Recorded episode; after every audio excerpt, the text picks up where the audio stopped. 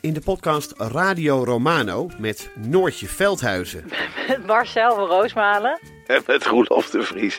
Brengen we alle drie elke week een zogenaamde signalering mee. Wat heb jij nou weer bij je? En aan het eind bepalen we wie de winnaar van de week is. Echt een angstcultuur Lege huls die je er bent? Ja, dat gaat eigenlijk altijd onvriendelijk. Luister nu naar Radio Romano bij Podimo. Via podimo.nl slash Radio Romano luister je 30 dagen gratis. Ik ben Jacqueline en in de podcast Lust praat ik over relaties, intimiteit en alles wat met lust te maken heeft met ervaringsdeskundigen en experts. Of je nu in een relatie zit, single bent of iets daartussenin, Lust is de podcast voor jou. Overal te beluisteren, dus ook in jouw favoriete podcast-app. Man met de microfoon presenteert Lockdown, een programma waarin we samen toewerken naar 1 juni. En dit is aflevering 43.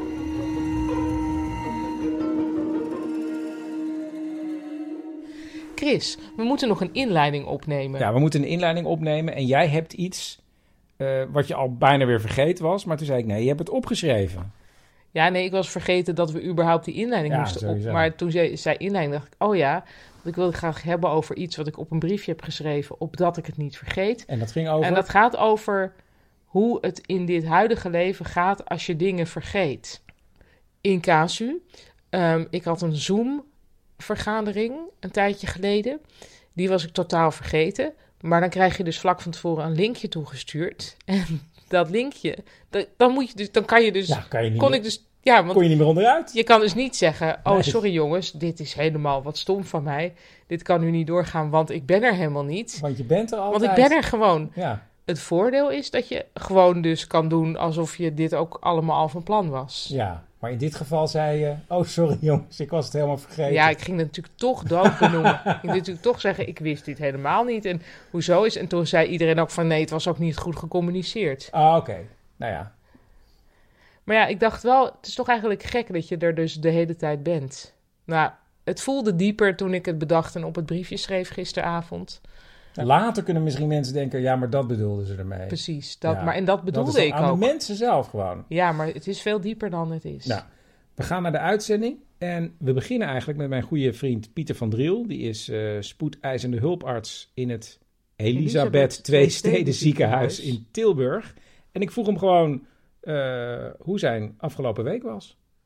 Ehm, ja, ik heb een eh, voor mij eh, best wel gewone week gehad eigenlijk weer. Ik heb eh, de afgelopen week eh, weer even lekker op de spoedeisende hulp gewerkt. In mijn vertrouwde habitat. En eh, ja, dat was wel weer even thuiskomen en als van ouds. Dus dat was heel ontspannen wat dat betreft. En ehm, ja, ik heb ook een beetje nagedacht, hè, want dat, dat roept deze gesprekken met jou wekelijks dan op. Van oké, oké, hoe was de week ook alweer? Het is wel een beetje, in ieder geval in mijn beleving, de week van de opluchting en de trots ook. Merk ik in het ziekenhuis. Dat we een beetje, eh, ja, we, we, we, voelen dat het onder controle is, dat het aan het afnemen is. Het is nog lang niet weg, begrijp me niet verkeerd. Maar eh, er is dan een soort trots van, jeetje, we hebben het ge- geklaard en het is gelukt. Het is niet uit de hand gelopen of zo. En je merkt ook dat... eh, er nu wat meer ruimte komt van, eh, oh, wow, wat, wat is er eigenlijk gebeurd de afgelopen weken? En mensen hebben toch best wel heel hard gewerkt over het algemeen. En eh, ja, je merkt dat er nu iets ruimte komt om af en toe eh, tegen iemand te zeggen, joh, ga, ga maar lekker eerder naar huis. Of eh, we hebben nu drie eh, extra diensten ingepland. Eén één kan wel thuis blijven om even bij te komen, weet je. Dus er komt iets meer ruimte voor adempauze. En eh, ja, dat is ook wel heel nodig, merk ik aan, aan eh, sommige collega's. Die, die zijn echt wel eh, ja, gewoon moe. En, Ja. en ook, ook, ook van alle indrukken. En, maar ook, ook fysiek moe van het harde werk en de onregelmatigheid en zo. Dus ja, en, en dat merk je op de spoed ook. Het is, eh, we zien nog steeds coronapatiënten binnenkomen. Dat zijn er niet enorm veel meer, maar ja, ze, ze komen nog wel. Maar dat is allemaal heel erg onder controle. En ehm, dus, de, dus de gewone patiënten, tussen aanhalingstekens, die komen ook weer meer. Dus dat is ook wel heel grappig. Dus eh, het, het kind met de tand eh, in de lip, ehm, de scooterrijder die tegen een auto aanrijdt, eh, de mevrouw met de buikpijn, de gewone klanten, zou ik maar zeggen. Dus daar heb ik me de afgelopen dagen vooral uh, druk mee uh, gemaakt. En uh, dat was ook alweer heel vertrouwd ja. en, en, fijn om te doen. Kijk, we zijn nog niet, niet gedownscaled naar normale getallen of zo. Hè. We hebben nog steeds veel meer IC-bedden open. Die houden we ook nog achter de hand voor mocht er toch iets gebeuren onverhoopt. Dus wat dat betreft zijn we nog wel met een opgeschaalde situatie bezig. Maar het is gewoon niet meer dat je denkt van... oh, gaat dit goed? Uh, houden we voldoende capaciteit? Nee, dat, dat is echt nu onder controle. En we hebben nu een deel van de IC dus ook weer opengesteld voor gewone operaties. Nou ja, gewoon, ja, gewoon eigenlijk een heel goed bericht, Pieter. Ja, ja is echt, echt heel goed bericht, ja. En ik ben me nu aan het voorbereiden op uh, toch weer een avonddienst op de IC. Ik heb... Dus er zijn nog wel extra krachten nodig? Ja, zeker. Ja. Ja, nee, we, we, we gaan dat zeker tot half mei nog uh, voortzetten. En dan uh, evalueren we en kijken wat er, wat er nodig is. Maar we blijven tot half mei zeker nog op de IC doorwerken. Ik denk nog wel langer hoor.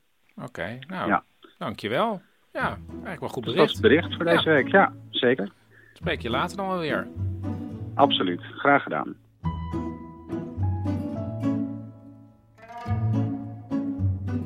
Beste Chris, dit is Michael van Eden. En mijn drie woorden zijn Chanel, Top Secret en Houtsnipper. Ik werkte uh, begin jaren 90 bij een uh, computerbedrijf in Boulder, Colorado. En dat bedrijf, wat dat deed, was uh, vertalen van, van alles en nog wat voor andere grote technologiebedrijven. En in dit geval werkte ik daar aan een project voor een hele grote fabrikant van printers, waarvan ik de naam niet zal noemen, maar het waren wel de meest populaire printers die er in de jaren 90 te koop waren in de hele wereld.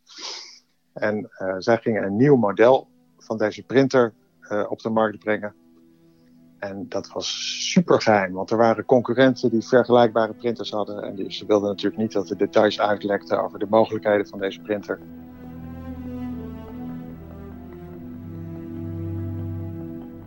Uh, wij begonnen al negen maanden voor de introductie van het model, uh, begonnen wij al aan ons werk.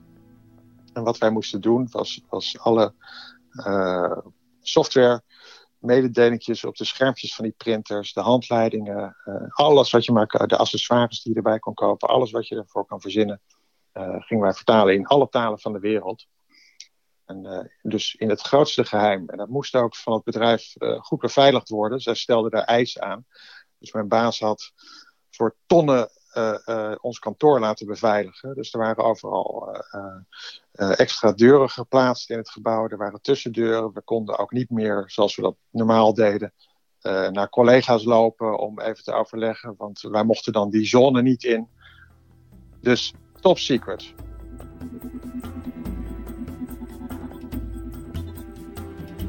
Ik was daar aan het werk. Het was 22 eh, geloof ik was ik toen. En ik was in mijn eentje in Amerika, dus ik vond het ook helemaal niet zo erg om uh, af en toe overwerk te doen. Want dat betaalde heel erg goed. En ja, ik had verder toch niet zoveel te doen. Dus ik zat daar vaak in het weekend te werken, in mijn eentje. Of dat er nog één of twee andere collega's in het gebouw waren. En op deze bewuste zaterdag, midden in de winter, zat ik daar in mijn eentje te werken. En er was toen natuurlijk nog geen internet of geen Spotify. Dus ik had cd'tjes waar ik naar luisterde. En ik bedacht me opeens van, goh, in mijn auto lag nog dat ene leuke cd'tje. Ik ga even die, dat cd'tje halen in de auto. Dus ik pakte mijn autosleutels. Liep naar Het was buiten, lag er een meter sneeuw. Het was echt uh, freezing.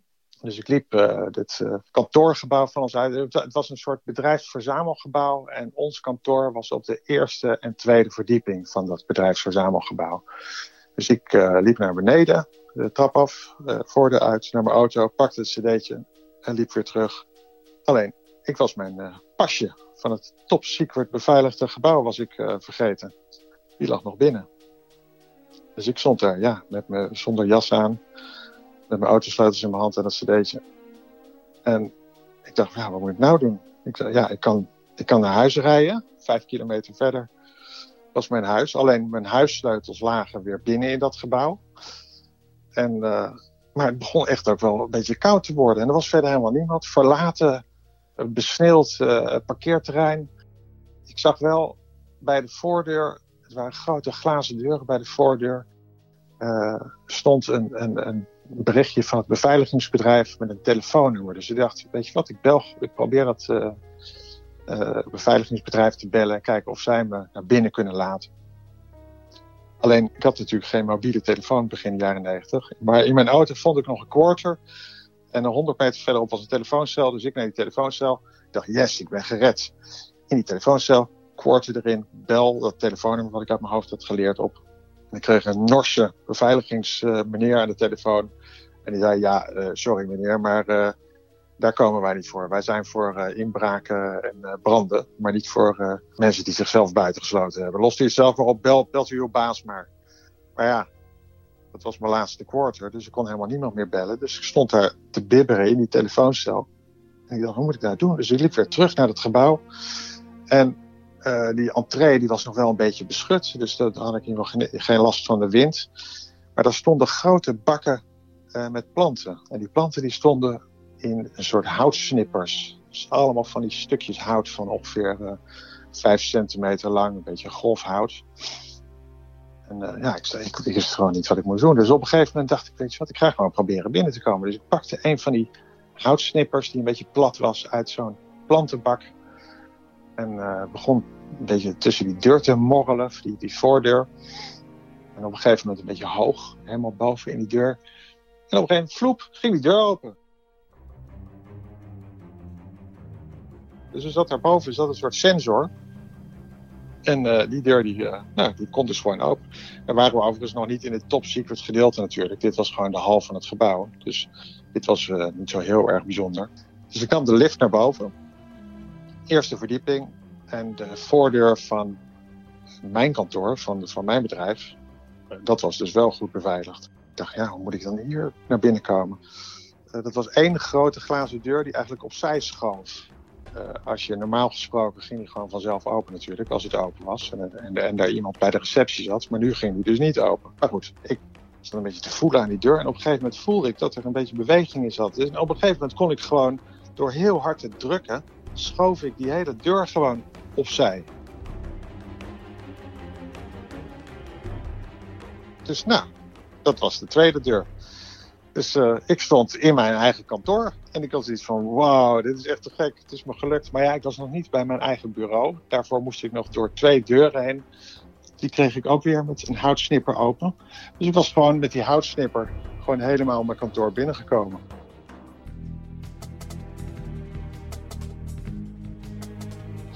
Dus ik was super trots. Ik was weer gewoon bij mijn, bij mijn spullen en uh, ik ben meteen met werken, heb sleutels gepakt, ben naar huis gegaan. Ik was helemaal hyped.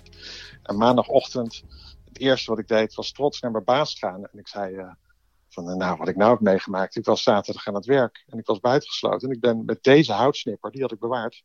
Met deze houtsnipper ben ik alle deuren doorgekomen. Nou, die man die was echt flabbergasted. En ook echt verschrikkelijk kwaad eigenlijk. Want ja, hij had dus gewoon tonnen uitgegeven aan beveiliging. En, en alle pasjes en alle medewerkers hadden allemaal sleutels gegeven. Maar blijkbaar kon je dus met een houtsnipper, waarvan er ongeveer 300 voor de voordeur lagen, binnenkomen. Hij zei tegen mij dat ik dit nooit aan niemand mocht vertellen. En dat heb ik ook, uh, zeker toen ik daar bij het bedrijf werkte, heb ik dat ook echt aan, niemand verteld. En uh, ja, nu vertel ik het wel.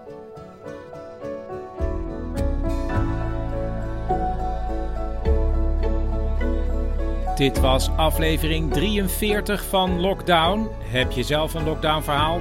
Bel dan drie woorden door naar 084 83 71 282 en misschien bel ik jou terug. Uh, reacties op het programma kunnen naar manmetdemicrofoon@gmail.com. En ik zou willen zeggen, voor zometeen, slaap lekker. Of anders, goeiemorgen. Maak er een mooie dag van.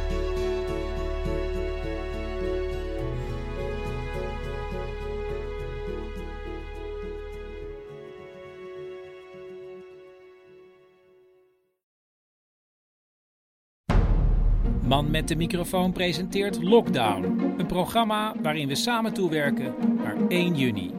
En dit is aflevering 44.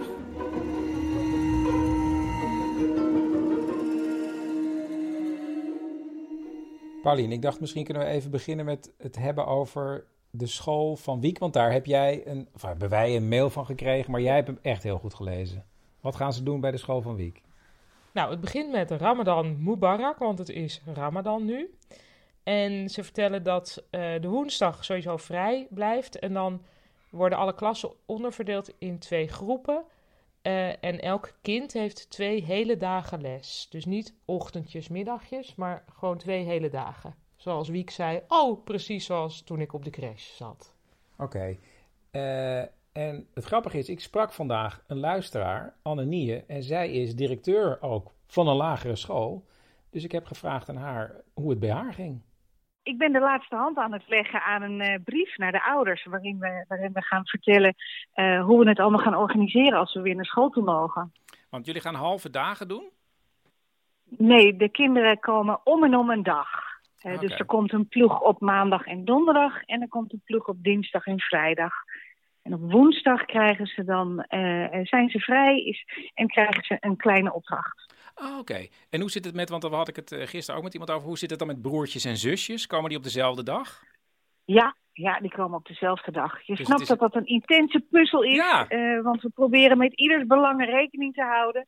Uh, maar goed, dat doen we, daar doen we ons best voor. En zijn er ook kinderen die het wel nodig hebben om elke dag te komen? Ja, we bieden opvang aan uh, kinderen van ouders met cruciale beroepen. En uh, we bieden ook opvang aan kinderen uit kwetsbare situaties thuis. Ja. En dat gaat nu makkelijker worden, gelukkig. Nou, dat is niet helemaal oh. waar. Want als die kinderen in de A-ploeg zitten en ze moeten op een andere dag opgevangen worden, dan mogen die kinderen niet gemixt worden oh, met echt? kinderen. Jazeker. Oh. Dus uh, ja, het is, het is echt niet heel erg simpel. Ah. En nu zijn jullie met een soort logistieke puzzel dus bezig.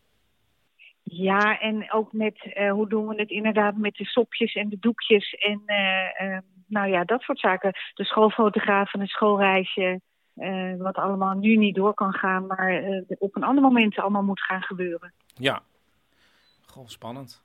En gaan jullie wel op 11 mei open? Ja, zeker. En daar kijken we ontzettend naar uit. Nou, het blijkt dus dat het op dezelfde manier gaat, Pauline, bij Anne op school, met die dagen.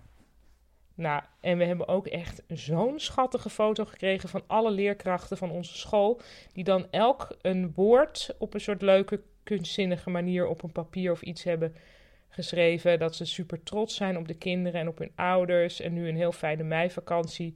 En dan zie je, ja, wat een ontzettend leuke mensen dat allemaal zijn. Ik vind echt, ik zou zo met ze op, allemaal, allemaal op vakantie willen. Zij waarschijnlijk niet met ons, maar...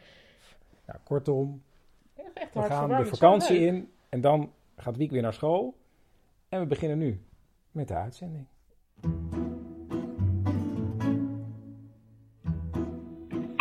Hallo, dag Chris. Ik ben Hade en mijn uh, drie woorden zijn zwanger, tweeling en immobiel. En het gaat dus over een periode waarin de quarantaine eigenlijk in mijzelf zat en niet in de buitenwereld. Ja, dit is dus de Vlaamse Hade die in Haarlem woont. En ik heb gebeld. Um, ik, ja, deze hele coronatoestand deed me heel erg denken aan um, twee jaar geleden toen ik zwanger was van een tweeling. En um, toen had ik echt het gevoel dat ik nog veel erger dan nu in een soort van lockdown terecht gekomen ben. En was het nou dat die kinderen in je buik voor jouw gevoel in een lockdown zaten? Of, of jij, of allebei? Nou, ik had echt het gevoel, wacht, ik zal misschien even wat uh, duiding geven. Dus we hebben een soort van twijfel gehad of we nog een derde kind wilden. Nou, en toen bouwden we toch graag een derde kind. En uh, ik was meteen, toen ik zwanger was, doodziek. En het was alsof in mijn hoofd het knopje voor slapen uitgezet was. Dus ik kon meteen niet meer slapen. Maar nooit meer slapen. Um, toen bleek dat we een tweeling kregen. Toen waren we natuurlijk uh, eerst helemaal happy. Um, en die zwangerschap evolueerde, maar doordat ik niet kon slapen, was ik heel erg um, niet mezelf. en tegelijkertijd ontstonden ook rond die zwangerschap fysiek een aantal zorgen, want een tweelingzwangerschap is veel complexer dan een eenlingzwangerschap. En eigenlijk moest ik denk ik op 18 weken al stoppen met werken en de meeste tijd in mijn bed doorbrengen. Um, en ik had toen echt het gevoel dat ik een soort van gevangene van mijn eigen lichaam was. Ehm, en dat natuurlijk die twee baby's er belang bij hadden dat ik daar gevangen in bed ehm, de dagen zat uh, ja, eigenlijk uit te zitten. Nog even over dat slapen, want als je niet slaapt, het is toch verschrikkelijk? Wat, wat deed dat met je? Het niet slapen, um, dat leek een soort technisch iets in mijn hoofd, maar uiteindelijk kwam daar ook heel veel paniek bij. Want uiteindelijk um, dacht ik elke avond al van vannacht moet ik echt slapen, want als ik nu niet slaap, dan word ik gek. En doordat je dan het idee hebt, nu moet ik echt slapen, dan kan je natuurlijk helemaal niet meer slapen. En ik werd ook gek. Uh, en dat is zo ver gegaan dat ik op een bepaald moment naar mijn uh, huisdokter moest. Uh, ik kon ook niet alleen de deur uit door mijn fysieke toestand. Uh, dus mijn man had mij naar de huisdokter gebracht en uh, ik moest daar even wachten in de bibliotheek um, op de bovenste verdieping. En ik had toen plots de gedachte dat ik uit het raam wou springen daar. En dat was echt heel heftig, want ik wou heel graag zwanger worden en ik wou heel graag die baby's. Um, en ik had in mijn leven niks om over te klagen, bij wijze van spreken. Dus toen heb ik die gedachte ook aan mijn dokter uh, verteld. En dat heeft ertoe geleid dat ze mij ook hebben uh, opgenomen op de psychiatrie. Waar ze eigenlijk ook niet echt iets konden doen voor mij. Want ik wou geen slaapmedicatie nemen, omdat dat ja, slecht is toch als je zwanger bent. Um, en ik wou echt heel graag dat de baby's goed ter wereld kwamen. En dat ik mezelf achteraf geen verwijten moest maken dat ze misschien te klein zouden zijn of een bepaalde aandoening zouden hebben doordat ik medicatie had genomen tijdens de zwangerschap. Dus dat wou ik echt niet. Dus lag ik in de psychiatrie in Amsterdam ook in een kamertje. En toen bleek dat dat eigenlijk het enige was wat ze mij konden bieden, namelijk bescherming en um, ja, pogingen om mij medicatie te geven. Toen heb ik besloten dat ik daar niet wou blijven. En toen is er ook een soort traject opgestart dat er een crisisdienst uh, elke dag bij mij thuis kwam om te kijken of het uh, ja, hoe het met mij ging. En ik ben van nature geen depressief iemand. Um, maar het feit dat ik niet kon slapen en dat dat echt totaal onmogelijk was. En dat je daardoor heel veel uren in een dag hebt die je gewoon probeert uit te zitten en je mentaal ook enorm afgevlakt geraakt. Daardoor ben ik wel echt, uh, echt extreem depressief geworden.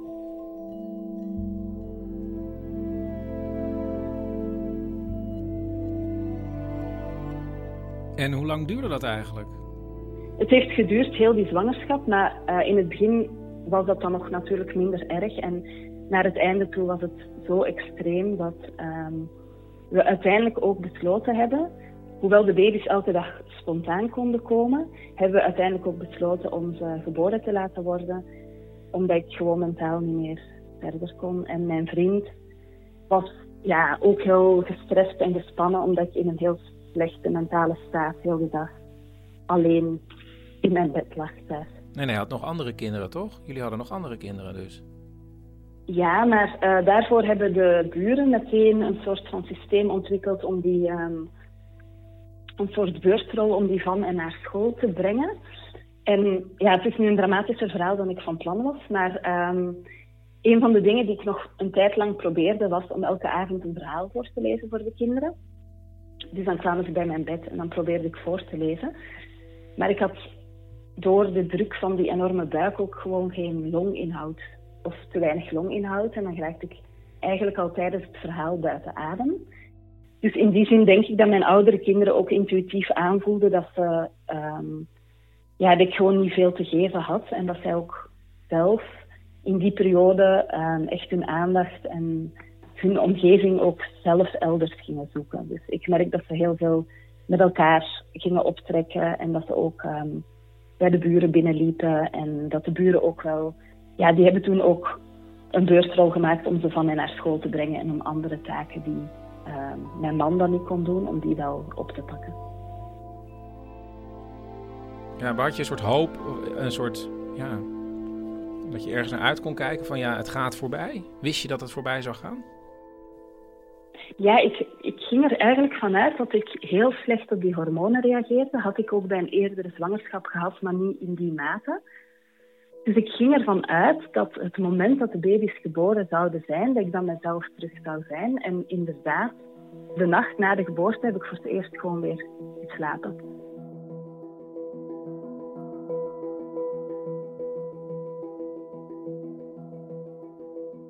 En ik wist eigenlijk min of meer dat dat ging komen. Ehm, en ik weet nog dat we tijdens de zwangerschap vaak gesprekken hadden dat mijn man vroeg van... Uh, als je dit had geweten, zou je dan nog dit gewillen hebben? Zou je dan wel nog een kindje gewillen hebben? En dat ik eigenlijk tijdens mijn zwangerschap, in die slechtste tijd, dat ik heel zeker wist dat ik, ja, dat ik daar mee op moest antwoorden, dat het mij dan niet waard was. En dat is heel taboe om dat te zeggen. En ik weet ook dat er heel veel mensen zijn die niet zwanger kunnen worden en heel graag dat er allemaal bij zouden nemen om toch een kindje te krijgen. En dat begrijp ik echt allemaal. Maar oh, ja, ja ik denk dat ik het taboe toch wil uitspreken, omdat ik de laatste jaren ook wel heb gehoord dat er meerdere vrouwen zijn die zich heel naar voelen tijdens hun zwangerschap en die dan ook een soort van een soort van druk voelen om blij te zijn en dankbaar en een blijde verwachting, terwijl het dan heel vaak gewoon niet zo voelt en je je dan ook nog schuldig gaat voelen omdat je niet gelukkig genoeg bent. Dus ik denk dat ik daarom het taboe toch graag wil, uh, wil uitspreken. ik denk dat dat heel goed is. En uh, ja, ik zit even te denken of, of je nu alles... Ja, hebben we alles besproken wat je zeggen wilde? Nou, ik wil misschien toch nog even zeggen dat ik ontzettend blij ben met al mijn kinderen. Dus, en dat ik een heel blije mama ben. Um, ja, maar dat het ook gewoon soms... Uh, ja, dat het misschien ook goed is als we soms er eerlijk over kunnen zijn. Dat het niet altijd, uh, niet altijd een roze wolk is. Precies. Of een blijde verwachting.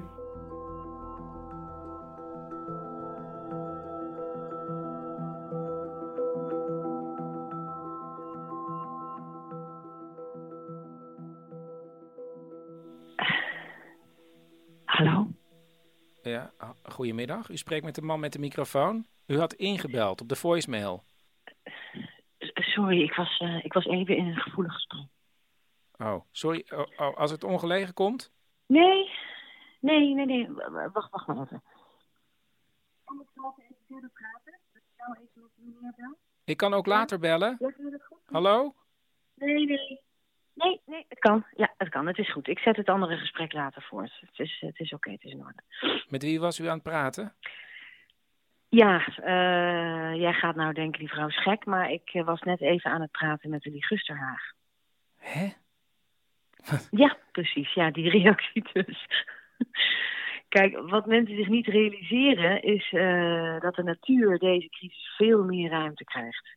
Je hebt het zelf wel gezien, denk ik. Toch? Coyotes ja? die door oh. de stad lopen, krokodillen in pierenbadjes. en dan, dan wordt voor ons als mensen ineens duidelijk, hé, hey, hey, wij zijn helemaal niet de baas op de aarde. Nee, de natuur is de baas. Oké, maar dan snap ik nog niet helemaal hoe je dan met een ligusterhaag kunt praten. Ja, nee, ja. Het zijn heel eenvoudige gesprekjes hoor. Je moet je daar geen hoog intellectueel niveau bij voorstellen. Maar het is nou eenmaal een feit dat dat al dat menselijke geluid, al dat gedoe, als dat even naar de achtergrond verdwijnt, dan, dan, dan horen we de natuur ineens veel meer. Hoor jij niet ook meer vogels? Ja, ja maar, maar vogels maken wel uh, geluid? Ja, oké. Vogels maken, die maken hard geluid. Maar, maar planten die maken op hun niveau ook geluid hoor. Het is, wel, het, ja, het is een kwestie van jezelf voor openstellen. En, en hoe, hoe doe ik dat dan? Heel stil naast een plant gaan zitten. Heel stil. Echt heel lang stilzitten. Gewoon echt heel lang stilzitten. Oké, goed. Ja en, en dan?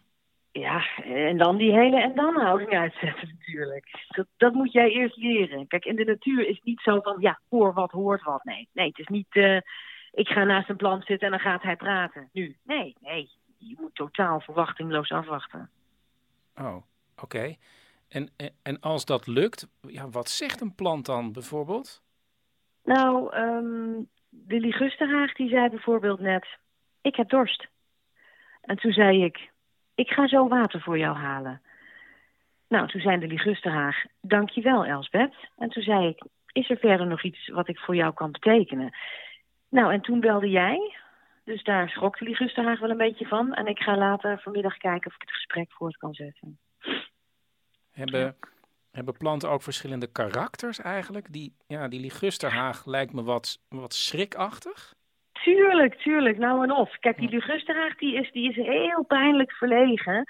En dan zie je ook dat hij zich totaal laat overschaduwen door de iep die ernaast staat. En dat geeft, ja, dat geeft natuurlijk toch wrijving. Iepen zijn sowieso uh, zijn vaak schreeuwers hoor. Ja, nou ja, kijk, ik wil het niet om te generaliseren, maar ik, ik ken heel veel iepen die de hele tijd heel schreeuwerig hun eigen agenda aan het pushen zijn. En fake nieuws verspreiden. Dat is heel vervelend. Maar ja, kijk, ja, wat doe je er tegen? Ja. Vindt u de natuur eigenlijk rustgevend? Nee. Als je echt naar de natuur luistert, hè, dan bedoel ik ook echt, ja, luisteren, dan, dan is de natuur doodvermoeiend. Ja. Ik ga ook wel eens met mijn noise cancelling koptelefoon in de tuin zitten. Dan zeg ik, hé hey, jongens, uh, de groeten, jullie zoeken het zelf maar uit. Want ja, dat moeten ze ook leren natuurlijk. Hè. Ik, ik ben de bediende niet, kom op. Nou, ja, sterkte dan maar. Ja, ik kom er zo aan. Wat? Sorry, sorry, het gas, uh, het gas roept me. Ik moet er nou even heen, ja?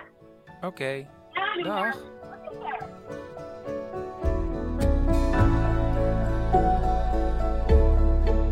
Dit was aflevering 44 van Lockdown. Meegespeeld heeft Lies Visgedijk in een tekst van Paulien Cornelissen.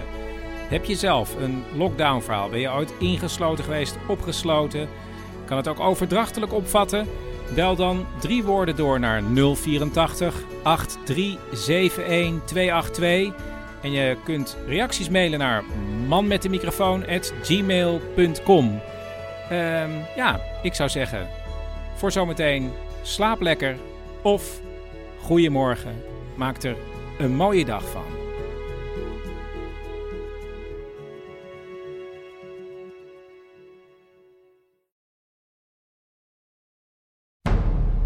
Man met de microfoon presenteert Lockdown. Een programma waarin we samen toewerken naar 1 juni.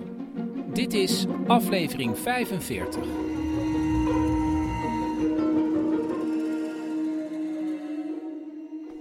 Paulien, uh, jij was gisteren in de Radio 1 studio. En het voor een nee, nachtprogramma. Eigenlijk ja. vandaag. Het was dus eigenlijk vandaag. Ja, want je bent helemaal kapot, want het was s'nachts. Oh, ik ben zo kapot. Door corona heb ik natuurlijk helemaal geen rock'n'roll leven meer. Dus gaan we best wel vroeg naar bed. Heel vroeg. Een keer. En uh, staan we gewoon gezond vroeg op. En doen we allemaal gezonde dingen. En heb ik nooit meer dat ik om twee uur s'nachts uit een of ander theater thuis kom. Dus nu moest ik van 12 tot 1 in Hilversum zijn. En daarna nog terug naar huis. Nou, ik was completely van de leg. Ja. En nog steeds eigenlijk. Ik denk, wat is er gebeurd? Maar je ging iets over handgel zeggen, of niet? Ja. Maar ik ben dus nog steeds super moe, dus ik ben Daarom moet ik je even richting de handgel duwen. Ja, de hele Radio 1-studio, de hele landelijke voorraad van handgel... Die is bij Radio is gelokaliseerd. Die is bij Radio 1. Er staan er allemaal een soort van plexiglas schotten tussen mensen. En, maar in elk compartimentje, dus een grote tafel die dan in bijvoorbeeld zes delen is opgedeeld. In elk compartimentje heb je dan dus weer handgel en alcoholdoekjes. En, en je kan ook nog kiezen wat voor handgel. Ik dacht echt, moet ik wat meenemen voor de verzorgingstehuizen? Was dit het? Um, even denken. Ik vind het wel goed. Iets over handgel. Er is gewoon heel veel handgel bij Radio 1. Ja, maar ik vind dat het takeaway van hiervan ook moet zijn van mensen. Je ritme is echt anders in deze tijd. Ah, oké. Ja. heel goed. Heel goed, heel goed punt. Je bent ook gewoon heel moe. Ik denk dat we gewoon heel snel gaan beginnen. Ik heb allereerst even met Teun gepraat. Teun had een hele grote achterstand op school. Leverde zijn opdrachten niet in. Uh, daar was alarm over geslagen. En sindsdien zit Teun gewoon naast mij te werken. En ik dacht, we doen weer even een update. Teun, ik neem dit even op. Oké.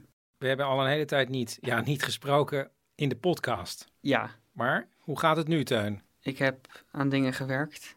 Um, ik kom langzaam terug. Maar je zit echt, uiteindelijk zit je best wel braaf naast me. En ook de afgelopen week. Maar er was op een gegeven moment een tegenslag. en dat was biologie. Ja. Vertel. Nou, die zag ik al aankomen. Het was namelijk gewoon een opdracht die ik niet had gedaan. Um, maar ja, ik weet niet. Toen was het een? Toen was het een één. Ja, en het was ook nog een, zelfs een cijfer wat telt voor je... Je zit in de vierde, maar het, op een of andere manier telt het ook al mee voor je eindexamen. Ja. maar, uh, weer met de mentor gesproken. Waar moet je lachen? Ik, weet, ik had er een heel... Ik had dus met de mentor weer gebeld, maar ik, ik begreep er helemaal niks van. Ik, in, ik was ook een beetje moe. ik had niet zo goed geslapen, dus het was niet echt het goed moment om dat gesprek te hebben. Wat ging er niet goed? Ik wou zeggen, I felt like giving up. Um, maar dat kon ik niet zeggen, dus ik, ik, ik, dus ik zei, ik wou opgeven. Dat ik me zo voelde. Maar toen zei ze, nee Teun, dat wou je niet. Um, of zo, het was heel verwarrend. Zo van, dat wil je niet echt, want dat wil je echt. Um, maar dan ging ze weer, ik weet niet, het, ik vind het zo moeilijk dat soort gesprekken te voeren. En, maar ze zei, want ze wilde eigenlijk horen, ik geef niet op. Ja, ik weet niet. Het was één groot monoloog van haar. Maar ik, ik, ik heb wel de belangrijkste punten eruit gehaald. Dus dat denk en wat zijn de belangrijkste punten? Um, nou, ik heb één ding onthouden. Of twee. Nou. Uh, het is mogelijk. Drie. Ik geloof in je. Ja. Uh, het is mogelijk, ik geloof in je. En als er iets is, bel me dan. Of stuur me een bericht. Of laat me het weten. Vorige keer zei je tegen jezelf, Teun, je kan het. Echt waar? Ja. Oh. ja, ik weet niet. Uh, het, het kan wel. Ik denk gewoon gestaag. Ja, zeker. Dankjewel. Geen probleem.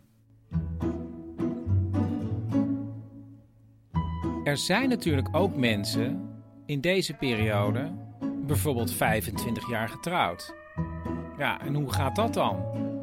Ik dacht, ik bel eens iemand op die vandaag 25 jaar getrouwd is. Hey.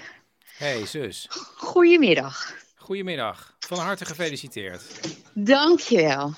Dankjewel. En ook fijn dat jij er al 25 jaar getuige van bent. Precies. Ja. Ja. Ongelooflijk. En ik neem het meteen op, dit. Oh. Ja. Nou. Denk, mensen denken misschien, heeft hij nog broers of zussen? hij dus heeft zus. nog een zus. Ja. ja. dit is de zus. Dit is de oudere zus. Ja, ja. en je bent 25 ja. jaar getrouwd vandaag. Ja, en jij was mijn getuige 25 jaar geleden. Dus ja, ik zou zeggen, als je een succesvol huwelijk wil hebben, moet je mij als getuige oproepen. ja, precies. Ja. ja, het gaat nog wel even door. Ja. Maar uh, hoe heb je het gevierd? Want ik was er niet bij vandaag. Nee, jij was er niet bij. Dat was natuurlijk heel jammer. Nou, ik had wel echt een, bij uh, echt de patisserie hier een, een bruidstaartje besteld. En toen uh, ben ik naar papa en mama gegaan.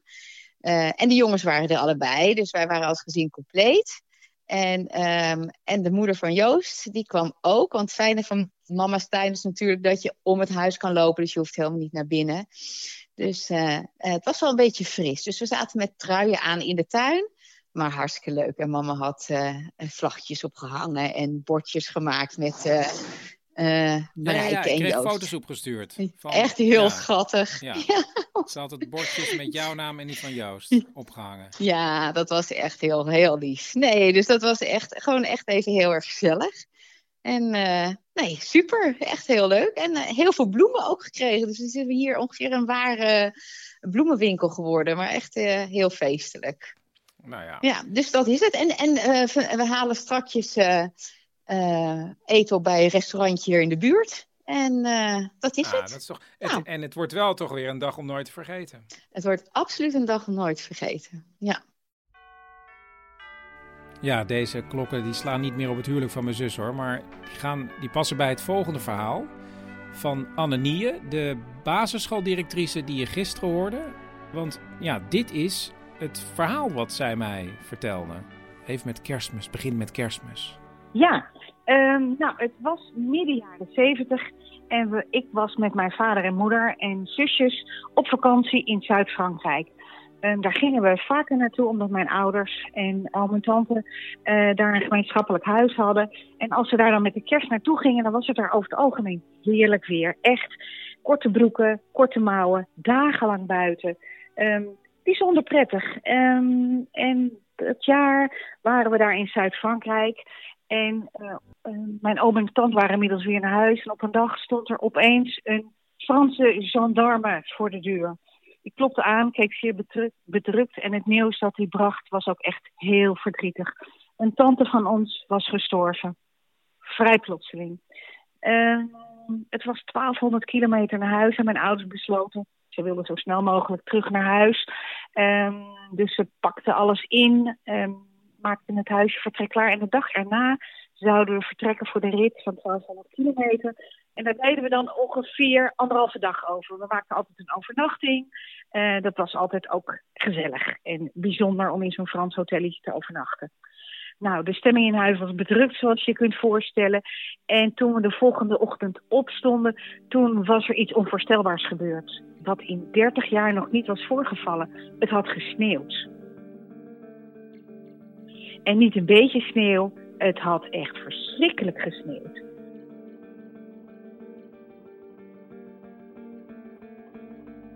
Um, daar waren we niet op voorbereid. Geen sneeuwkettingen, ook geen winterjassen, want het was daar altijd prachtig weer. Um, maar we moesten naar huis. Mijn ouders wilden heel graag. En uh, we zijn in de auto gestapt en gaan rijden. Maar al snel bleek dat de autoroute uh, afgesloten was. Omdat er te veel sneeuw lag. Dus we waren aangewezen op de N-route, de route nationaal. Um, wat niet makkelijk was, want ook daar lag een flinke laag sneeuw. En um, alles om ons heen wit. Sneeuwvlokken die zo tegen de autoruit uh, aanwarrelden. Je kan je voorstellen dat het een buitengewoon intensieve manier om auto te rijden. En wij daar met z'n allen verdrietig in die auto. Um, tot we op een gegeven moment ook de route nationaal afgeleid werden en echt op hele kleine tussendoorwegjes aangewezen waren. En daar gebeurde, uh, waarvan we allemaal vurig hadden gewenst dat het niet zo zou zijn, we kwamen vast te zitten in de sneeuw.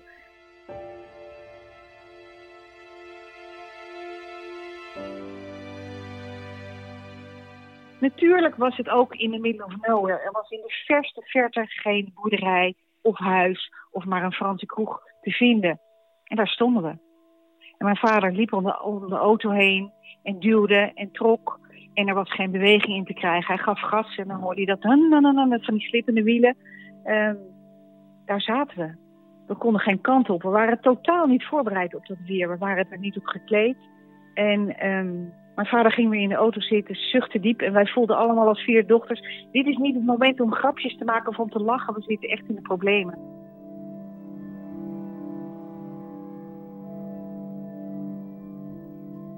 En um, op dat moment stapte mijn vader nog een keer de auto uit... liep een grotere cirkel om de auto heen... en zag toen opeens in een wal een stukje van een rode stok boven de sneeuw uitsteken. Het zal een centimeter of twintig zijn geweest. Hij liep erop af. Zonder al te veel te verwachten trok hij aan de stok. En toen hij de stok helemaal omhoog had getrokken, toen bleek het een schep te zijn. Een hele grote spade.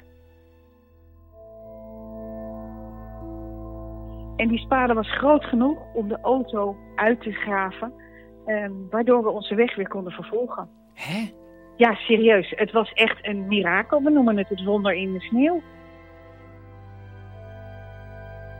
Um, en we konden onze weg vervolgen. We hebben er alsnog drie dagen over gedaan. Maar we konden weer door. En zo hebben jullie het gered. En het is dus in de familie gewoon het wonder in de sneeuw geworden. Ja, ja. Ik stuurde mijn zusje met een appje. Zo van, joh, ik heb drie woorden ingesproken. En mijn zusje is ook een luisteraar van uh, de man met de microfoon. En zij zei meteen, het wonder. Ze wisten meteen waar ik het over zou gaan hebben.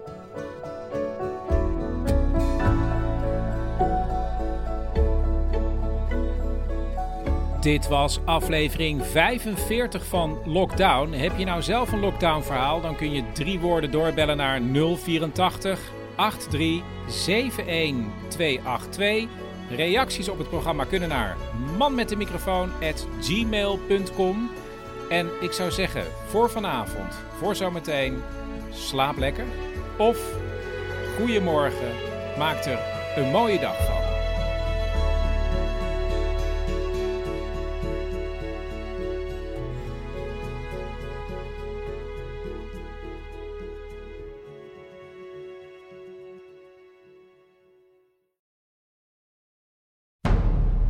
Man met de microfoon presenteert Lockdown. Een programma waarin we samen toewerken naar 1 juni. Dit is aflevering 46. Chris, ja, ja, je moet meteen even iets zeggen, toch? Ja, ik heb een fout gemaakt. Een fout. Ja, een fout. In de aflevering van gisteren. Ja, maar nou, wat is er gebeurd? Nou, in het allerlaatste verhaal hoor je een familie die terug moet uit Zuid-Frankrijk. Maar wat weggevallen is, is dat ze terug moesten omdat een tante was overleden. Dus dat is vrij uh, belangrijke informatie. Mocht je nou de oude versie nog hebben, dan kan je die weggooien en een nieuwe versie downloaden. Want nu staat de goede versie uh, online. Nou, heel goed gedaan, Chris. Volgens mij moet je snel uh, doorgaan en een zin beginnen uh, die je al wilde inspreken. Die begint met: Het leek me eigenlijk wel fijn. Oké, doen? Begin maar. Het leek me eigenlijk wel fijn om één dag in de week een weekenddag te hebben. En dat is deze dag. Uh, en daarom heb ik uit het archief van Man met de microfoon een verhaal wat past bij de lockdown-verhalen. Um, ik wil namelijk iets laten horen waar. Uh, het is een verhaal van iemand die eigenlijk gevangen zit in een relatie die nog niet eens een echte relatie is. En uh, het verhaal komt uit aflevering 9 van Man met de microfoon. En dat had als thema muziek. Nou, ga maar luisteren.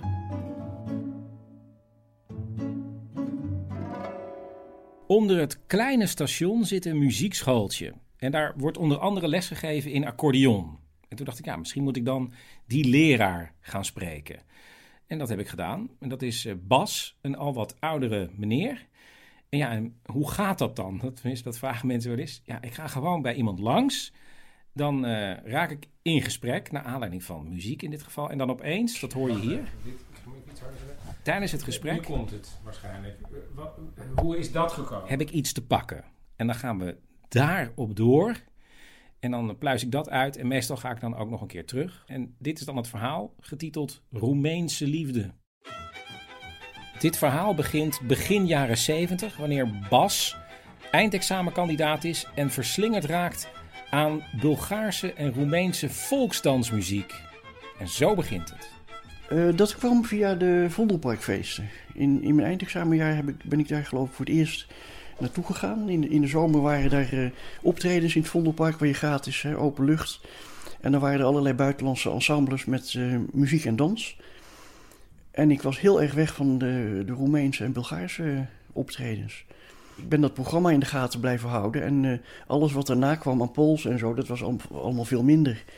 Het moest echt dat Roemeens of Bulgaars zijn. Dus dat waren ook mijn eerste grammofoonplaten. En uh, Roemeens, je had die, die uh, beroemde panfluitist, George Zamfir. Dus daar... Uh... Bulgaars en Ik heb trouwens vroeger panfluit gespeeld, hè? Over, oh. George Zamfir gespeeld. Ja, oh. ook les gehad. Ja, van een Roemeen. Oh. Ik sloeg dus ook heel erg aan op die panfluitmuziek van George Zamfir... die ze mm. ook gebruikten in Hoog Katerijnen om de junks rustig te houden. Mm.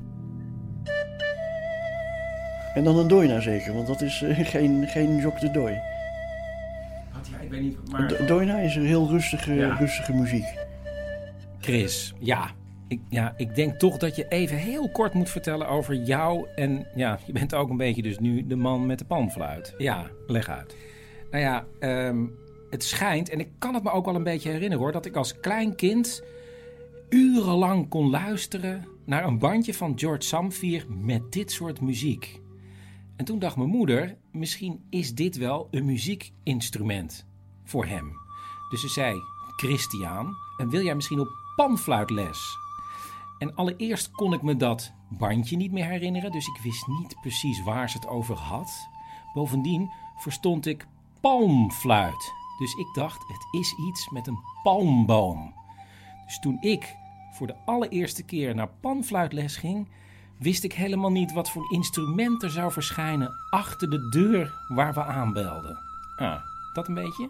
Ja, nou, eh, ja, heel goed. En wat heb je eraan overgehouden? Oh ja, nou ja, het enige is dat ik dus heel goed op colaflesjes in een café kan panfluiten. Oké, okay, nou, laat maar even horen. En dan lager, hè? Oké. Okay. Ja, en bedankt. Oh. Want we gaan weer verder met het verhaal van Bas. Oké. Okay. Nadat de 19-jarige Bas kennis had gemaakt met de Roemeense en Bulgaarse volksdansmuziek, gaat het heel snel. Hij stopt met hobo spelen, begint een eigen volksdansgroep en leert al een beetje Roemeens. En wanneer zijn ouders dat ontdekken, nemen zij mee op vakantie naar Roemenië om te wandelen. En dan is daar die bewuste wandeldag met dat groepje van vier. Op die uh, berghelling in een bos op weg naar boven. Mijn ouders waren al teruggegaan, want die vond, en, ik wilde nog een stukje verder. En ik zag dat groepje van vier mensen daar op het pad. Uh, drie drie uh, jonge vrouwen of meisjes en één wat dikker kabouterachtig mannetje. En zij stond met de rug naar me toe, midden op het pad. En draaide zich om toen ik vlak achter haar was. En ik, ja, ik was onmiddellijk getroffen van, van Jezus, wat, wat, wat een knappe. Wat mooi, hè? en dat is Lucia. Uh, nou ja, uh, donker, uh, zwart, lang zwart haar en een, een beetje driehoekig gezichtje. Het viertal heeft een transistorradiootje bij zich waar muziek uitklinkt. En als Bas passeert, herkent hij het nummer en raakt met ze in gesprek. Ik wist de naam van de zangeres. Dus dat, ik geloof dat het Maria Butaccio was of zo.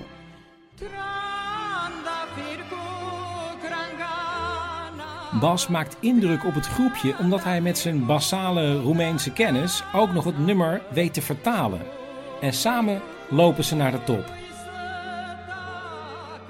Er was, een, ja, er was een gebouwtje daar op de top van die berg en een ezeltje, weet ik nog, maar ook zo'n uh, zo'n houten uh. En zij pakten van alles uit wat ze in hun rugzak hadden en ik moest vooral mee eten. Ik werd steeds aangespoord en maninke, maninke, eet, eet. en uh, en toen heb ik, op een gegeven moment ben ik bij de neergeknield en heb ik gevraagd, mag ik je een keer omhelzen?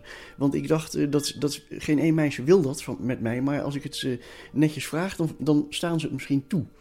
Want ik denk, ik denk, dat vindt een meisje niet leuk, maar misschien uh, denkt ze, ach nou ja, we zien elkaar nooit meer en uh, wat, wat kan het voor kwaad? Maar het mocht. Uh, het mocht en ze is dus meegelopen samen met een zus. Maar die zus die was zo taksvol om bij de bosrand rechtsomkeer te maken. Dus wij zijn in het donker, in het halve donker, ja donker was, was, was al zo'n beetje, wat verder die bergen afgedaald. En hebben toen even een klein vrijpartijtje gehad daar in het natte gebladerte. Dus dat was inderdaad een kus, dat, waar ik ook niet op gerekend had. En dat was de allereerste keer eigenlijk? En dat was de allereerste keer. Tussen ons, maar ook voor mij. Op, op zo'n manier had ik nog nooit een meisje aangeraakt. De volgende dag ontmoeten ze elkaar weer, maar dan bij de ouders van Lucia. En ze geeft hem een boek vol poëzie cadeau. En eenmaal weer thuis in Nederland schrijft hij haar een brief. En tot zijn grote vreugde stuurt ze er een terug. In de eerste brief die ik van haar kreeg, liet ze al merken dat het heel bijzonder voor haar was om een brief van mij te gekregen te hebben. Als een kostbaar kleinoot bij zich gehouden en uh, met opzet nog niet opengemaakt en zo, zoiets schreef ze de allereerste keer. Er volgen nog vele brieven en langzamerhand ontstaat het idee om elkaar weer te ontmoeten. Maar Lucia kan natuurlijk niet onder het regime van Ceausescu Roemenië uit. En dus moet hij naar haar toe komen. En dat kan, want zijn ouders gaan weer op vakantie naar Roemenië en zetten Bas af in het dorpje van Lucia om hem twee weken later weer op te komen halen. En eigenlijk mag je ook niet logeren bij iemand, maar omdat de vader van Lucia een vooraanstaand persoon is in het dorp, wordt het door iedereen door de vingers gezien. Enige vervelende is dat Lucia in de weken voor het bezoek is opgeroepen voor militaire dienst en iedere ochtend heel vroeg naar de stad Sibiu moet afreizen en pas laat in de middag weer thuis is. Ik ging elke keer naar het station ging ik ophalen en zo aan het eind van de middag. En dan, en dan liepen we naar huis. Uh, misschien wel eens hand in hand, misschien ook niet. En dan was zij back af. En de eerste dagen zat ze dus dat, uh, dat militaire kostuum te verstellen, omdat dat veel te groot voor haar was. En latere dagen zat ze, uh, zat ze voor de tv, uh, waar je de boertjes en boerinnetjes met hun volksdansen zag. Want het was een en al folklore op die televisie. En ja, dat vond ik toch niet zo leuk, want daar was ik niet voor gekomen. Maar waarom deed ze dat dan? Maar ja, ze was moe, ging ook vroeg naar bed. soms zonder, zonder mij een teken te geven dat ze verdwenen was. Maar zei ze nog sorry? Of? Nee, nee. En dus zat Bas overdag zonder haar op de boerderij. Eh, God, ik, ik, ja, ik stond op en ik zat dan 's ochtends eh, op, op dat erf zat ik mijn grammatica, mijn Russische grammatica te leren, die ik bij me had voor de zekerheid en waarvan ik gehoopt had dat ik er niet aan toe zou komen, maar ik deed eigenlijk niks anders daar.